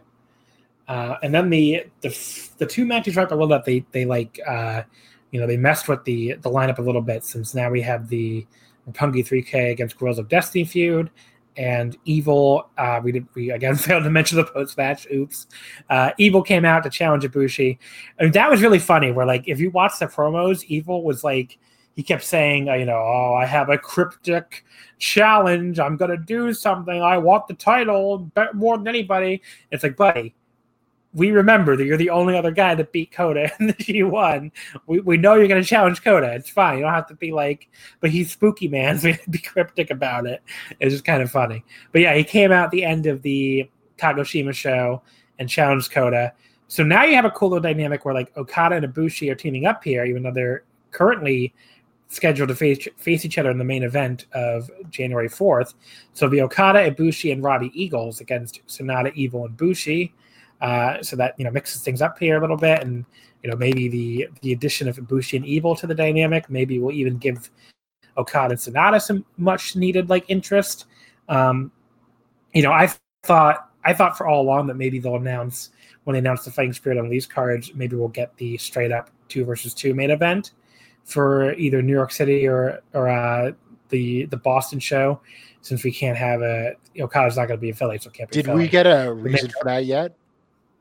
No, I haven't heard a reason. But so it's going to be so Okada. Strange. It is very strange. Okada and Ibushi against Sanada and Evil. I think that will happen either uh, Boston or New York. So we'll see. But in the meantime, they're a six man tag here. Uh, and the other match they changed up was Ishii, Yoshihashi, uh, Will Ospreay, and Roppongi 3K against Kenta, God, uh, Taiji, and Phantasmo. Um, maybe Ishii gets into it with Kenta here too because you could do a never title match since he got screwed out of the never title Royal Quest. So maybe you could do that for Fighting Spirit Unleashed as well. Well, I think everyone wants to see that match again uh, without a concussion or uh, getting, yeah. you know, basically, right? What that could have been, right? Yeah. So maybe that'll be, they'll get into it here and they'll book that for, you know, the US tour. Uh, the only other thing of note on the show is the the end of the Young Lions Cup uh, Ren Narita and Clark Connors, and the match I think everybody assumes it'll come down to because we still got to see what happens in the the last three nights here Wednesday, Thursday, Friday of Road Twos. But Shota Umino and Karl Fredericks. Uh, do you have any prediction on the Young Lions Cup? I, I feel like it's going to be Shota. I just feel like they're going to give him the win and send him off on excursion. Uh, but uh, you know, I, I, could see it being Karl still. We'll see. Uh, I think it's Shota. Um, yeah, I mean, it could be Karl, But I I say I'm 70 30 confident that it's going to be Shota Umino. And then, yeah, they'll probably send him off on an excursion. But I think the one crazy thing about Shota going off into his excursion is if, he, if they send him to the States, he's he'll be an immediate draw on all the whatever, wherever he works, which is not the case with other young lions, right? But everyone's going to want to see Shooter. Yeah. So he got, he definitely got over doing that gimmick. So uh, you know, he would be he'd probably be like Ring of Honor's most over wrestler at this point. Oh, for there. sure, he would be right because he's, he, he's he's he's sort of coasting off of his association with a wrestler in another company. uh, but yeah, so there we go. That's Destruction in Kobe, the end of the Destruction tour. Uh, if that delivers and you get two out of three good shows, you have to call it a success because this tour has a very low bar. All right, let's move over to some All Japan Pro Wrestling now. Uh, we're going to talk about the seventh Odo tournament, the single elimination tournament uh, that happens every year in All Japan. So, the first round took place over this past over the past three nights. Uh, so let's talk about it as two matches each on the first two shows, and then four matches on Korakuen. Uh, it began in the Sanjo City Sakai Gymnasium uh, on September 14th. Um, I'm going to let you start each one, especially since you're our All Japan expert here. So September 14th, the first first round match, Naoya Nomura defeating Sam Adonis in 1541. Uh, what do you think of this one? Uh, uh, we had brief words about this in the Voices of Wrestling Slack. Uh, you were not a fan. Uh, I gave this the uh, Gentleman's Three. I thought it started off fine. I thought it finished fine. Lost me in the middle. Uh, I was actually had, strangely enough, higher expectations for this match because I thought the the match between these two in the Champion Carnival was the best Sam Adonis match in the Champion Carnival, and I thought. Like I'm not going to say Sam Adonis is a super worker or anything, but he's a perfectly acceptable wrestler, and that could have a decent like three, three and a half star match in the ring with the right opponent. Um, but this just didn't quite hit it. I didn't think it was that bad, but uh, below my expectations in the end. Yeah, I thought it just started very pedestrian to me, like with the mat wrestling, just not not interesting mat wrestling. I just thought it was very slow and boring. Um, thought at one point, Nomura hit like a very unexplosive spear, uh, and that was like right around the 15 minute mark. I just kind of wanted to be over, and then Nomura finally won with a Death Valley driver, after Adonis kicked out of a top rope splash. I only went two stars on it. I just didn't care for it. Uh, after that, we had Suwama. Oh, sorry. Go ahead. Uh, yeah, I was going to say. Uh, so that uh, so Nomura is now doing this spot where he does the spear and then follows it immediately with like sort of like a jackknife hold. And he, when he's doing the spears in that move, like they don't look very convincing. Whereas before yeah. he was like doing these like full blown spears that looked awesome, but like the whole like spear into the jackknife combo, I wish he'd drop it because it doesn't look very like powerful. Mm-hmm. Uh, after that, we had the main event with Jake Lee beating Suwama in 22-42 with the backdrop suplex. What do you got on this one for us, Gerard? Uh, I went three and uh, three quarters. Um, I thought this was pretty good. It held my attention, like I was saying before, like good methodical work, even if it's not super fast, holds my attention. Suwama, when he's working someone over, can hold my attention. Uh, I thought about going higher, but I just didn't like the format of this match. It was Suwama beating Jake Lee and he did a good job of it for like I know 18 I think this match went like 22 minutes like maybe like 17 18 of the first minute couple of minutes. The last couple of minutes were great. Couple of exchanges between uh Lee and Suwama but like it was literally a one-sided match. It was a important match because this is Jake Lee's first singles victory over Suwama but it just felt like Jake Lee who you're trying to position as someone moving up the the card, someone who went toe to toe with Miyahara in the Champion Carnival finals in a back and forth match, basically almost pulled out. Not quite like didn't seem like a total fluke, but this match was way too one sided for what they should be trying to do with Jake Lee. Yeah, I I thought this was I, I had the exact same rating as you did. I went three and three quarters. Um, you know the I just thought it was very slow early, which you know was a big probably my big complaint. Um, you know, at, at, the point where Suwama was like trying to choke him out when he was draped over the ropes, I just thought it was still dull. Uh, it was a lot, like you said, a lot of Suwama offense, but when by the time Suwama like started dropping on his head with the German suplexes, I thought it really picked up. Um, there was a great spot where like Suwama, you know, countered a pin right after running PK like into a cradle which not really a sequence you ever expect to write for Suwama. So that was a really cool spot. And then there was like, you know, like some very stiff lariats at the end. And then finally, when Jake put him away with the backdrop, I, I thought it was like just a little too boring early for a lot of it to go four stars, but I really enjoyed it. So um, definitely a worthwhile match there. Uh, then we go to September 15th at the Dream Messe Miyagi West Building Hall in Sendai in front of 302 fans. Uh, the first of the two tournament matches was Zeus beating Dylan James in 1459 with a jackhammer.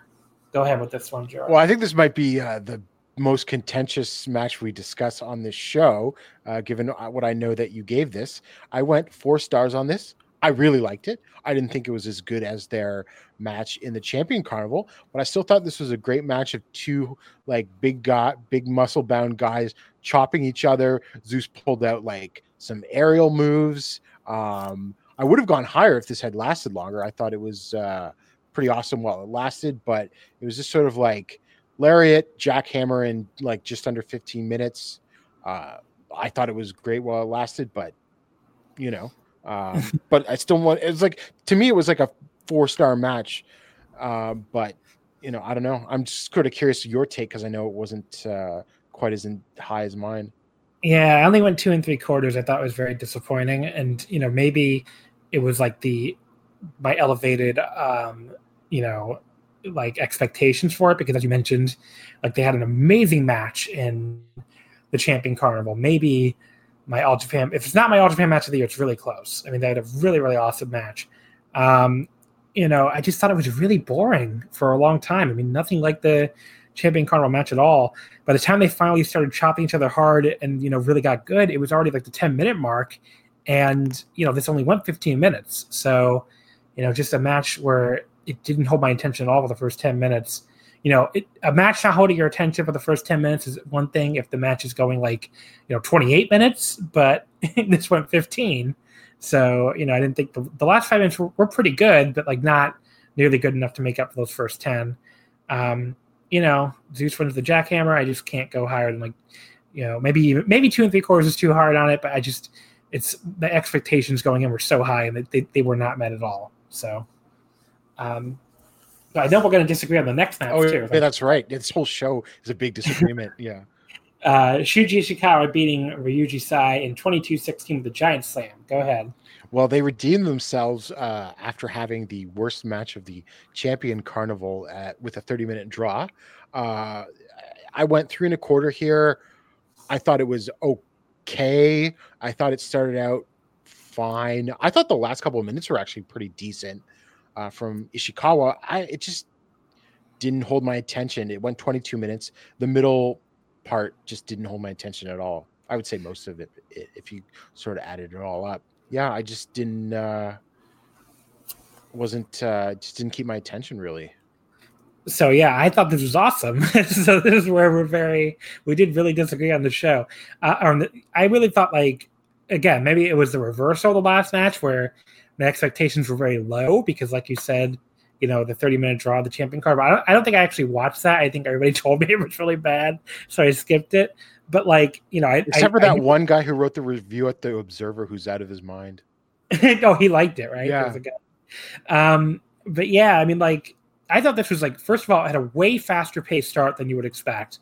Um, you know, I just wrote down there was nothing fancy about it, but like it felt like a, a clash of wills almost, like with the two of them really just beating each other up. And you know that type of match I'm always going to really like. Um, the only thing I put took it down for was there was like a fire thunder driver spot in the apron where like it looked like I don't know like if he killed Sai. Yeah, it just didn't look good. So like that could be the problem. But I took it down a little for that. But then back in the ring afterwards, everything looked good again. And then by the time Ishikawa put him away with the giant slam, I just thought it was like an awesome, like really stiff battle. I went four stars on it. I thought it was great. So uh, this was like, you know, an, an awesome match at least, and I think the best match of the entire first round so far. So little disagreement there those two matches. Uh, then we get to Korakuen Hall on September 16th. Um, I did 1,306 fans, no vacancy on uh, Respect for Elders Day in Japan on this past Monday. That's why there was a, if you're wondering why there was a Monday noon show, that's there was a national holiday. Uh, it began with Kai and Yuma Aoyagi. Uh, Kai won in 9:42 with the Gannosuke clutch, uh, clutch, I should say. Uh, what do you think of this one, Gerard? Uh, I thought it was not bad. I went three and a quarter. I thought, though, my issue was I thought Aoyagi looked great here. Uh, my issue was with Kai.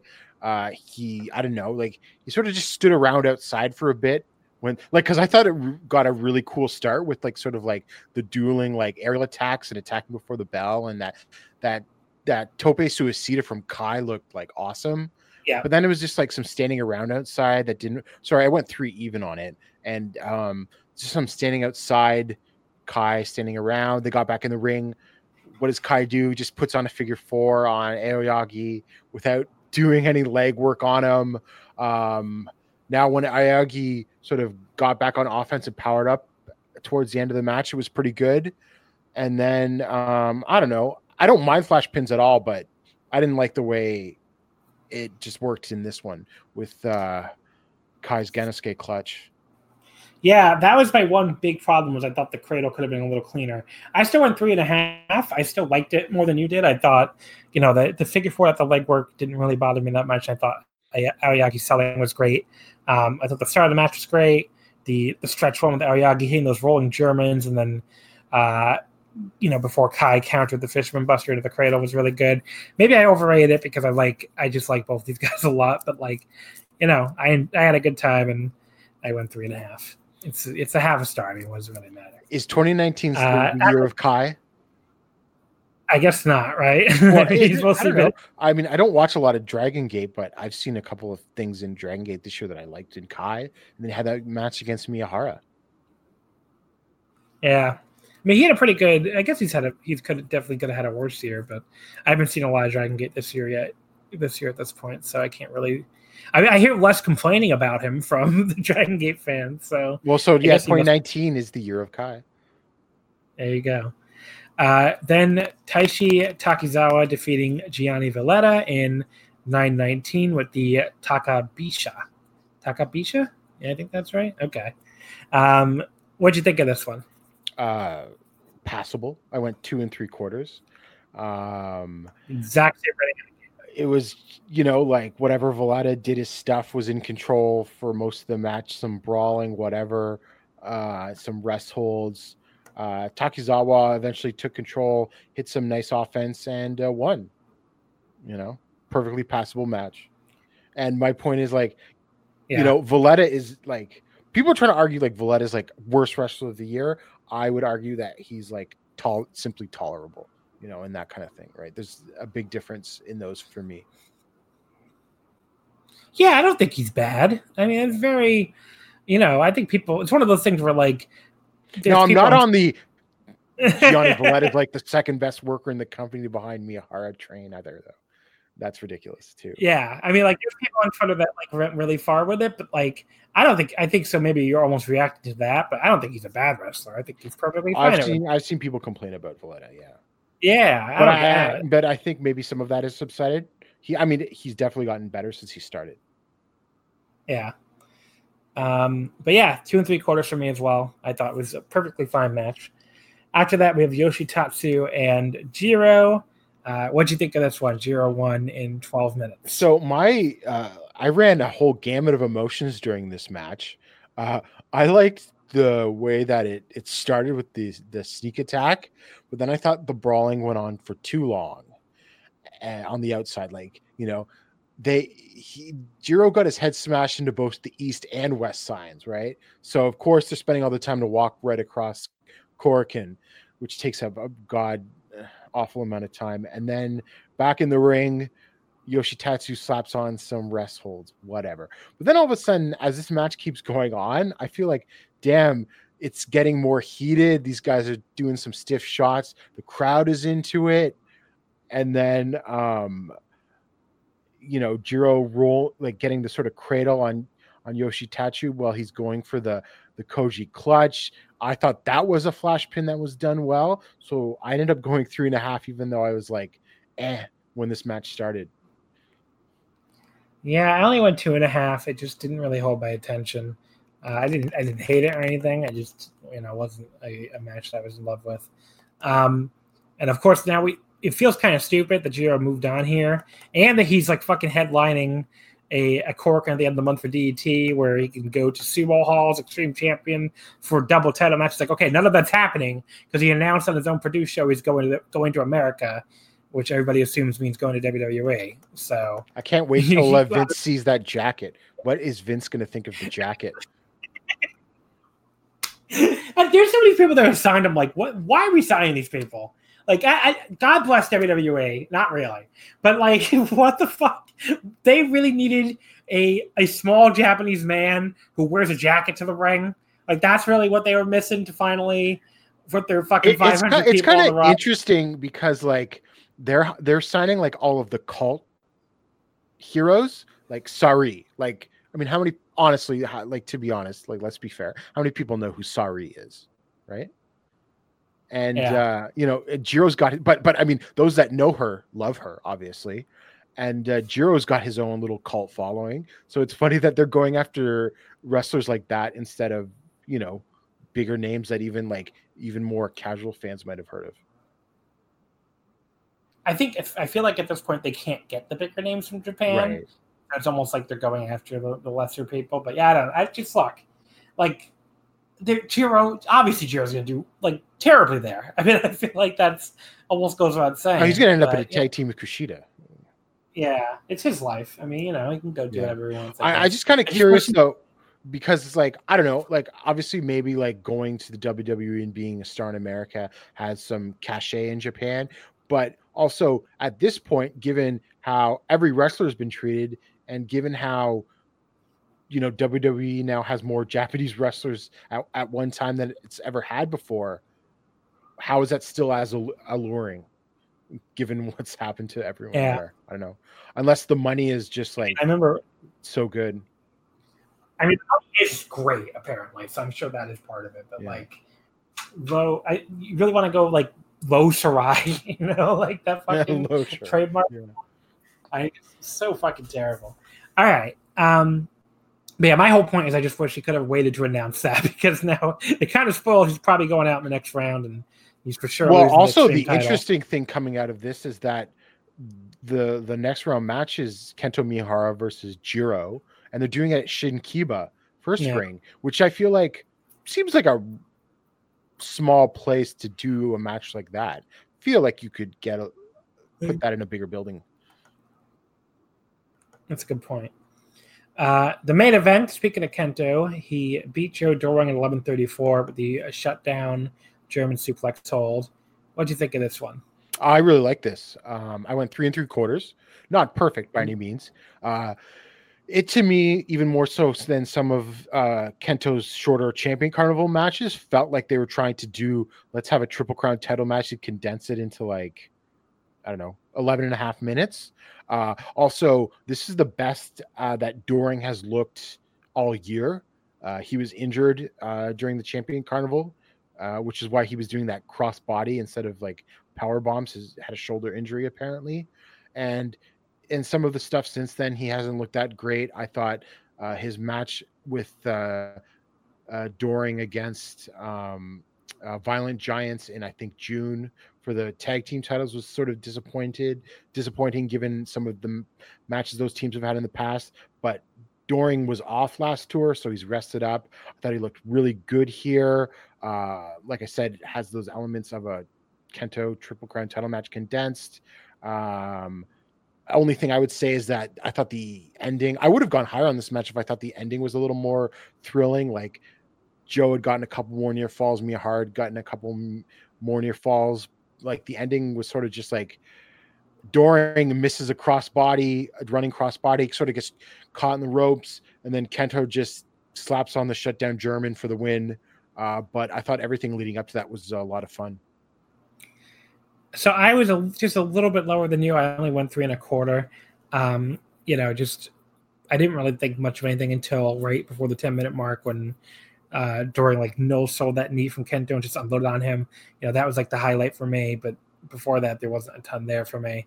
Um, but and, you know, maybe just the sudden ending, like just not expecting, you know, the the very quick ending at at- like the ending to come so fast might have like stunned me so much into a lower rating. I don't know, but you know, I didn't I didn't hate it or anything. I thought it was good, but you know, only three and a quarter good. So, you know, disappointing and not a not a great show and not a great first round. I mean, the the highest rated match I had was Ishikawa and Sai, which I went four stars on. But you know, there's still a lot of tournament left here as we'll get into the upcoming matches. So, you know, still plenty of time for some better matches. Here. Yeah, I think there will be some better matches going into the next couple of rounds. Um, like I'm really looking forward to. I think it's uh, we're getting Nomura versus Zeus, which I have like. Yeah. So let's go through them real. Yeah. Uh, well, I know. okay, so September. Uh, so September 18th at Shinkiba, we have Kento Miyahara and Jiro, and then we also have Shuji Ishikawa against uh, Takizawa. I'm really excited for Shuji and Takizawa for some reason. I think that could be a, a cool match. Yeah, there are a couple of big guys uh, going at it for sure. And then September 20, uh, September 22nd is when we get the other two matches, which, as you just mentioned, one of them is um, one of them is Zeus and Nomura, and then the other one is uh, Jake. Is it Jake? No, it's Kai and uh, Kai and Nomura. What am I fuck? No, Kai and Jake Lee. I'm sorry. I'm trying to like read off. That could bracket, either basically. be awesome or I don't know. Like to me, that's a big question mark. That could be awesome or just like three star special. I'm kind of curious. Yeah, from that. So Kai and Nomura.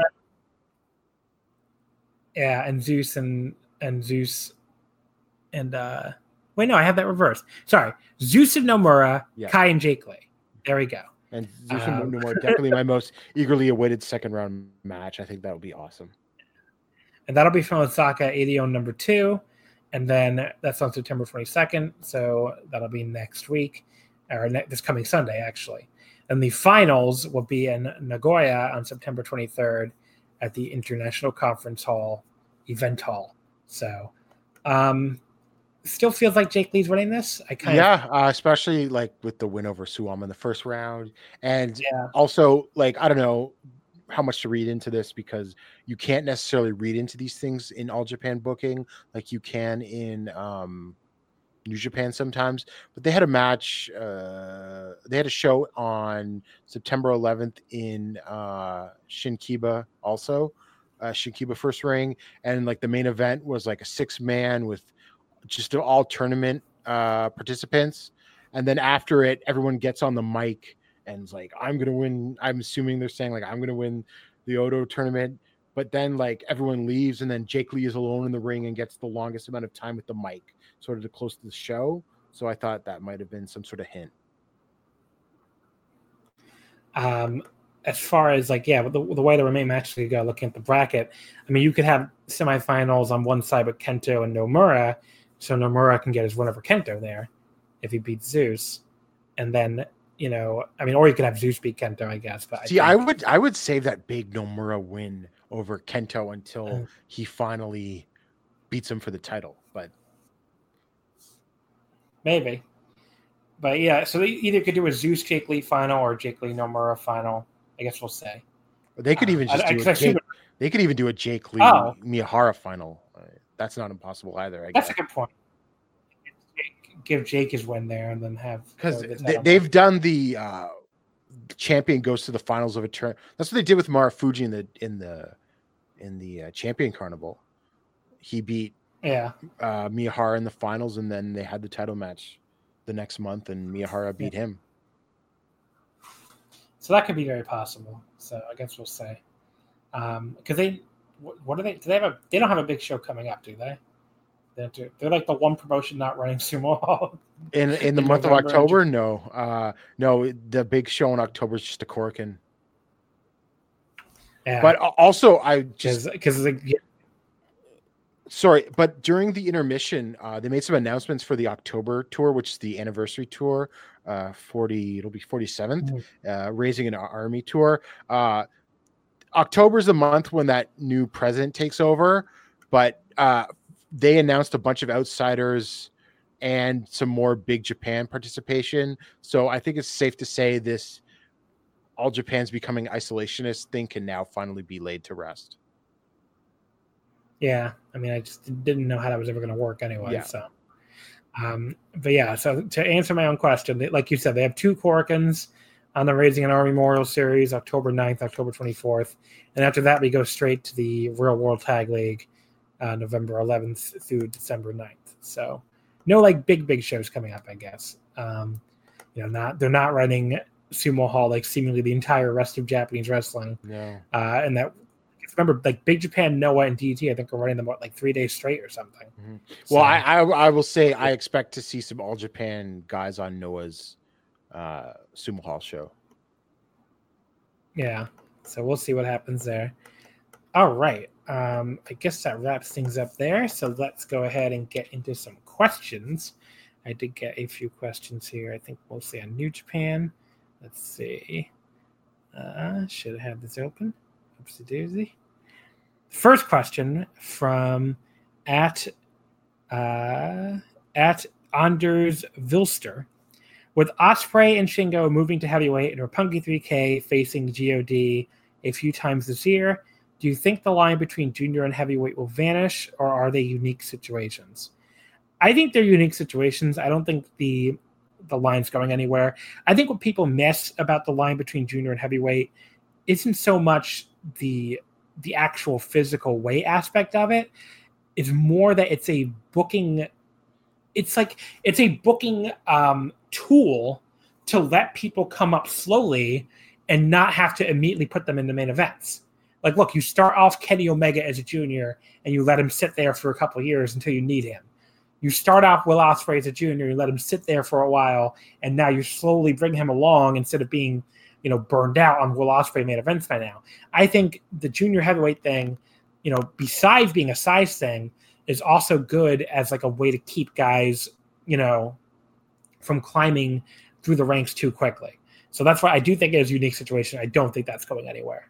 I don't. Do you disagree with me on this, Gerard? Uh, no, I don't disagree with anything you just said at all. I'll just add though, uh, like just my opinion. Uh, I guess maybe a bit of a hot take, but I don't want there to be just one set of tag titles and the lines completely blurred. I think what the issue is is the uh, like because that that was I was fine with it the way the like sort of old New Japan, especially when the junior tag titles were first introduced, and you had like teams like Shinjiro Otani and Takaiwa and like Minoru Tanaka and Liger and all of the and and all of those like classic teams. I think the issue is like just book the tag titles in both weight divisions better and give them more attention.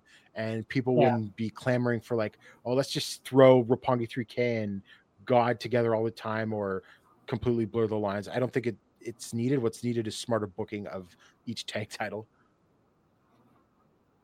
And look, having the separate divisions and having the separate titles makes this God Roppongi 3K match feel a lot more special yeah. than it would if they were just always in the same division together. So I, I, I completely disagree with the idea that you should get rid of it. I agree. I, I think it's fine the way it is.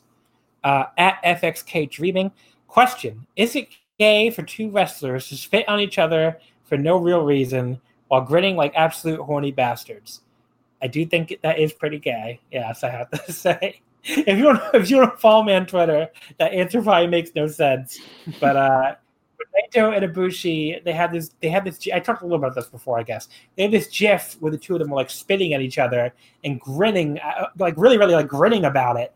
And you know, I quote tweeted it and said, um, you know, like these two men. This is not the build to a uh, a a match. It's the build of the two of them having sex. And some fucking guy like came in my mentions and got very like angry about it. He's like, "Oh, grown ass adults of uh, wrestling Twitter, it's so weird." I'm like, buddy, I'm making a joke. Like he basically acted like, um, you know, you'd think my tweet was, "Here is my Tetsuya Naito X Jay White uh, slash fan fiction. Would you like to come read it on uh, Archive of Our Own or whatever the fuck?" And I'm like, look, that's not what that tweet was. It was it was clearly a joke. And the fact that you know it was a very popular tweet. Anyone with a sense of humor saw it as a joke. But you know, this one fucking baby from uh fucking Barber's Chair Net, one of these WWE uh you know cheerleader sites. You know, he had to take issue with it because these people take issue with anything that has anything to do with New Japan. So you know, and then they they yell about how uh, New Japan fans are so rude and uh, New Japan fans are so nasty. It's like, well, I'm over here minding my own business, making a joke about two wrestlers I like, and you're all up in my business about it. Maybe, maybe fuck off. maybe fuck off.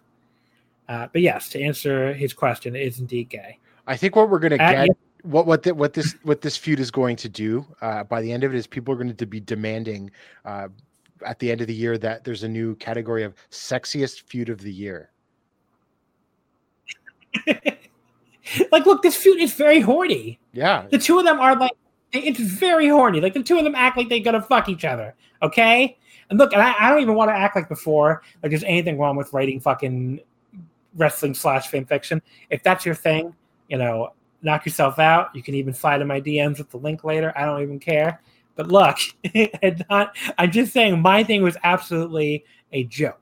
Okay, it was clearly a joke, and the only person that took it uh, so fucking seriously was that guy and his stupid buddies. So whatever, stupid drama.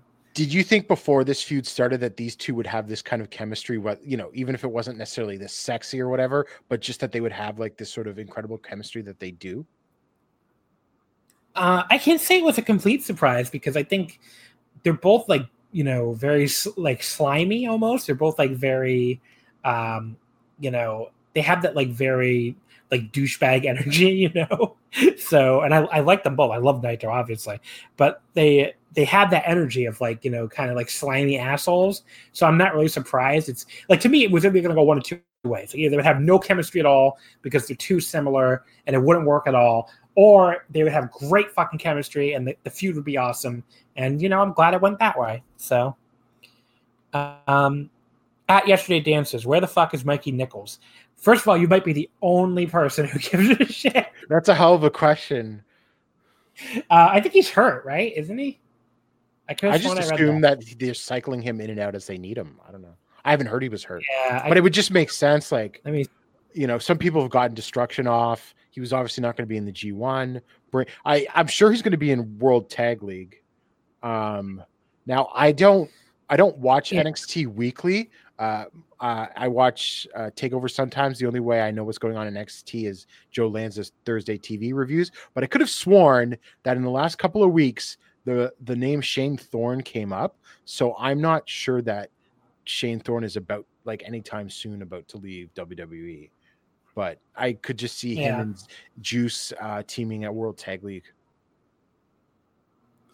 Well, I think he is hurt because according to Cagematch, his last appearance, even in Australia, was July 13th. So mm. there you go. Uh, her other question was, when will David Finlay come back? Uh, I would think soon. You'd think he'd be almost healed by now, but wasn't it as many? Wasn't it like like seven or eight months? Some of the like the on the long end of the recovery. Yeah, which would put it like it would put like ne- like October, November. Right. So yeah, and also um, New Japan has shown about a certain uh, person that's been injured for a while that sometimes they uh, time the returns not based on when they physically can, but when the time is right. Yeah. Uh, and then a couple questions here to wrap up here from uh, Guy Jaeger, which I'm, i apologize for mispronouncing that. What if this Ikemen moving to USA stuff is just a ploy for him to join Bullet Club and he appears in San Jose wearing a Bullet Club themed blazer? Is that better or worse than going to WWE? Uh, look, I, am not gonna. I, I, can't be one of these people out here being like it's the same thing or going to WWE is better than the New Japan Junior division. Like, of course it'd be better. I mean, look, Bullet Club is kind of whatever, but like at least they have.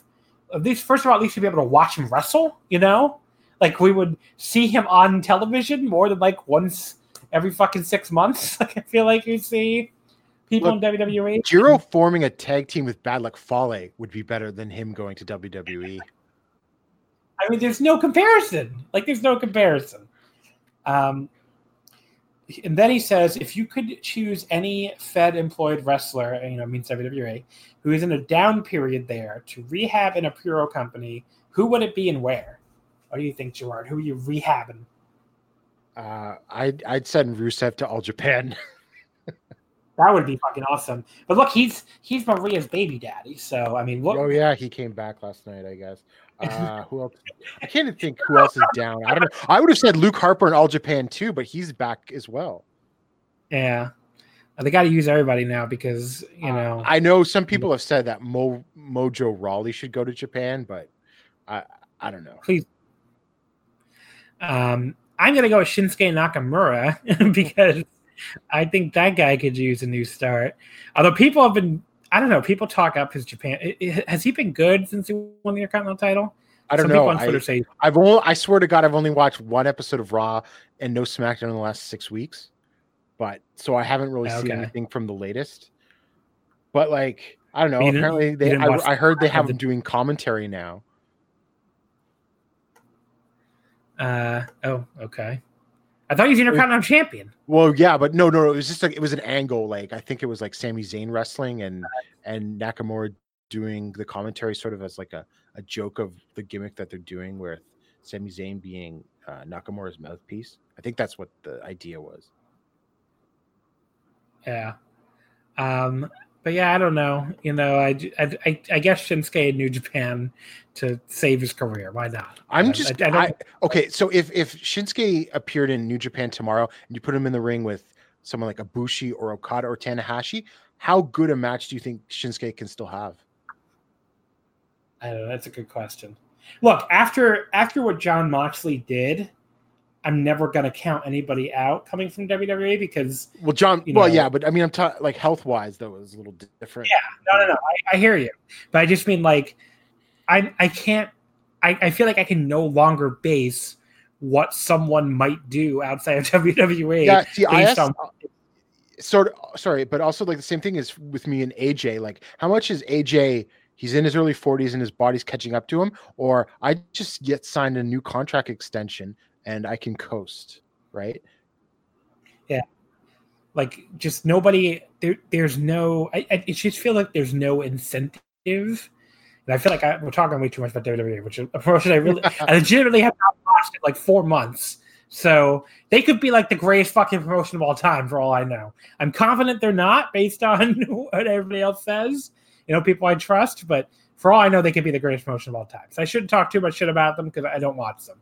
Um but yes i mean after moxley going from WWE to New Japan and you know being that good when I never cared about him in WWE or at least not since the, the Shield original originally split up. You know, I can't I can't write off anybody. Fucking I, I don't know who who fucking sucks. Uh, you know, Mojo Rawley for one, he could go to fucking Japan and tear it up. Would I be surprised if that happened tomorrow? I, I wouldn't really because you know we already saw what John Moxley did. So it's like you know, there's nobody in that company really that could go, you know, fucking Jinder Mahal could go. well, it's funny because I, I, I was reading these stories about like Dana Brooke, like is really like wanting to like work hard and like show management that like you know to push her and that she takes everything very seriously. I say send her to stardom for a couple tours. yeah. I and pretty much there's really nobody uh, in the company that wouldn't probably be a lot better. Like I don't Yeah. I don't know who would be Well, worse. well, the Miz? I don't know, because like the Miz is like a a, a purebred like WWE, and I, actually even kind of like the Miz, but like he's purebred WWE. I like So I could see his his just whole idea of how to put a match clashing very heavily, even especially in Japan, or even on an indie outside of WWE somewhere. Yeah, that's a good point. All right, so let's wrap it up here. Gerard, give me some plugs. Uh, yeah, so there will be uh, there's continuing coverage of the Oudou tournament at uh, Voices of Wrestling that I'm going to be that I've done some, and I know uh, Thomas, who was on last week, um, is going to be doing a show or two.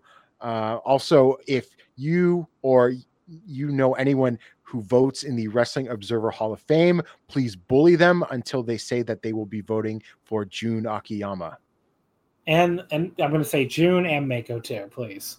Okay. Um, and also Ashima. Uh, I could uh I think he deserves it. And Hayabusa. And that's it. I was, how about Taue? Um yeah, you gotta throw Taue in there too. But I just find that Akiyama is the most glaring um Yes, yes, I, I mean, I totally agree. Akiyama is like seriously one of, especially with Nagata in there. I, oh yeah, uh, Akiyama. Like, if you ask me, is he one of the best of all time? Like to narrow it down, he has to be at least top ten. Yes. And longevity. Because he was good from day one. Yeah, I just, I don't know. I just can't. It's really bizarre. He's not in. It's not like it's not like he. do- I mean, he's one of the best in-ring workers of all time. You know, it's not like he doesn't have a bunch of a bunch of matches where he drew. He saved all Japan. I, it just makes no sense to me that he's not in. But anyway, we're, we're going to talk about that in a future episode, so I should save it. I just don't- bully anyone until they vote for Akiyama. Yes. Um, but yeah, so if you're interested in reading my my thoughts on that, of course, you can go to, as I mentioned at the start of the show, voicesofwrestling.com. Um, you can follow us on Twitter at Wrestle Omakase. Wrestling did not fit. Next week, we're going to be back with a lot of the same kind of stuff we talked about today because uh, we're going to wrap up the Destruction Tour with Destruction in Kobe. Uh, we're going to wrap up the the Oudou tournament with the last three nights.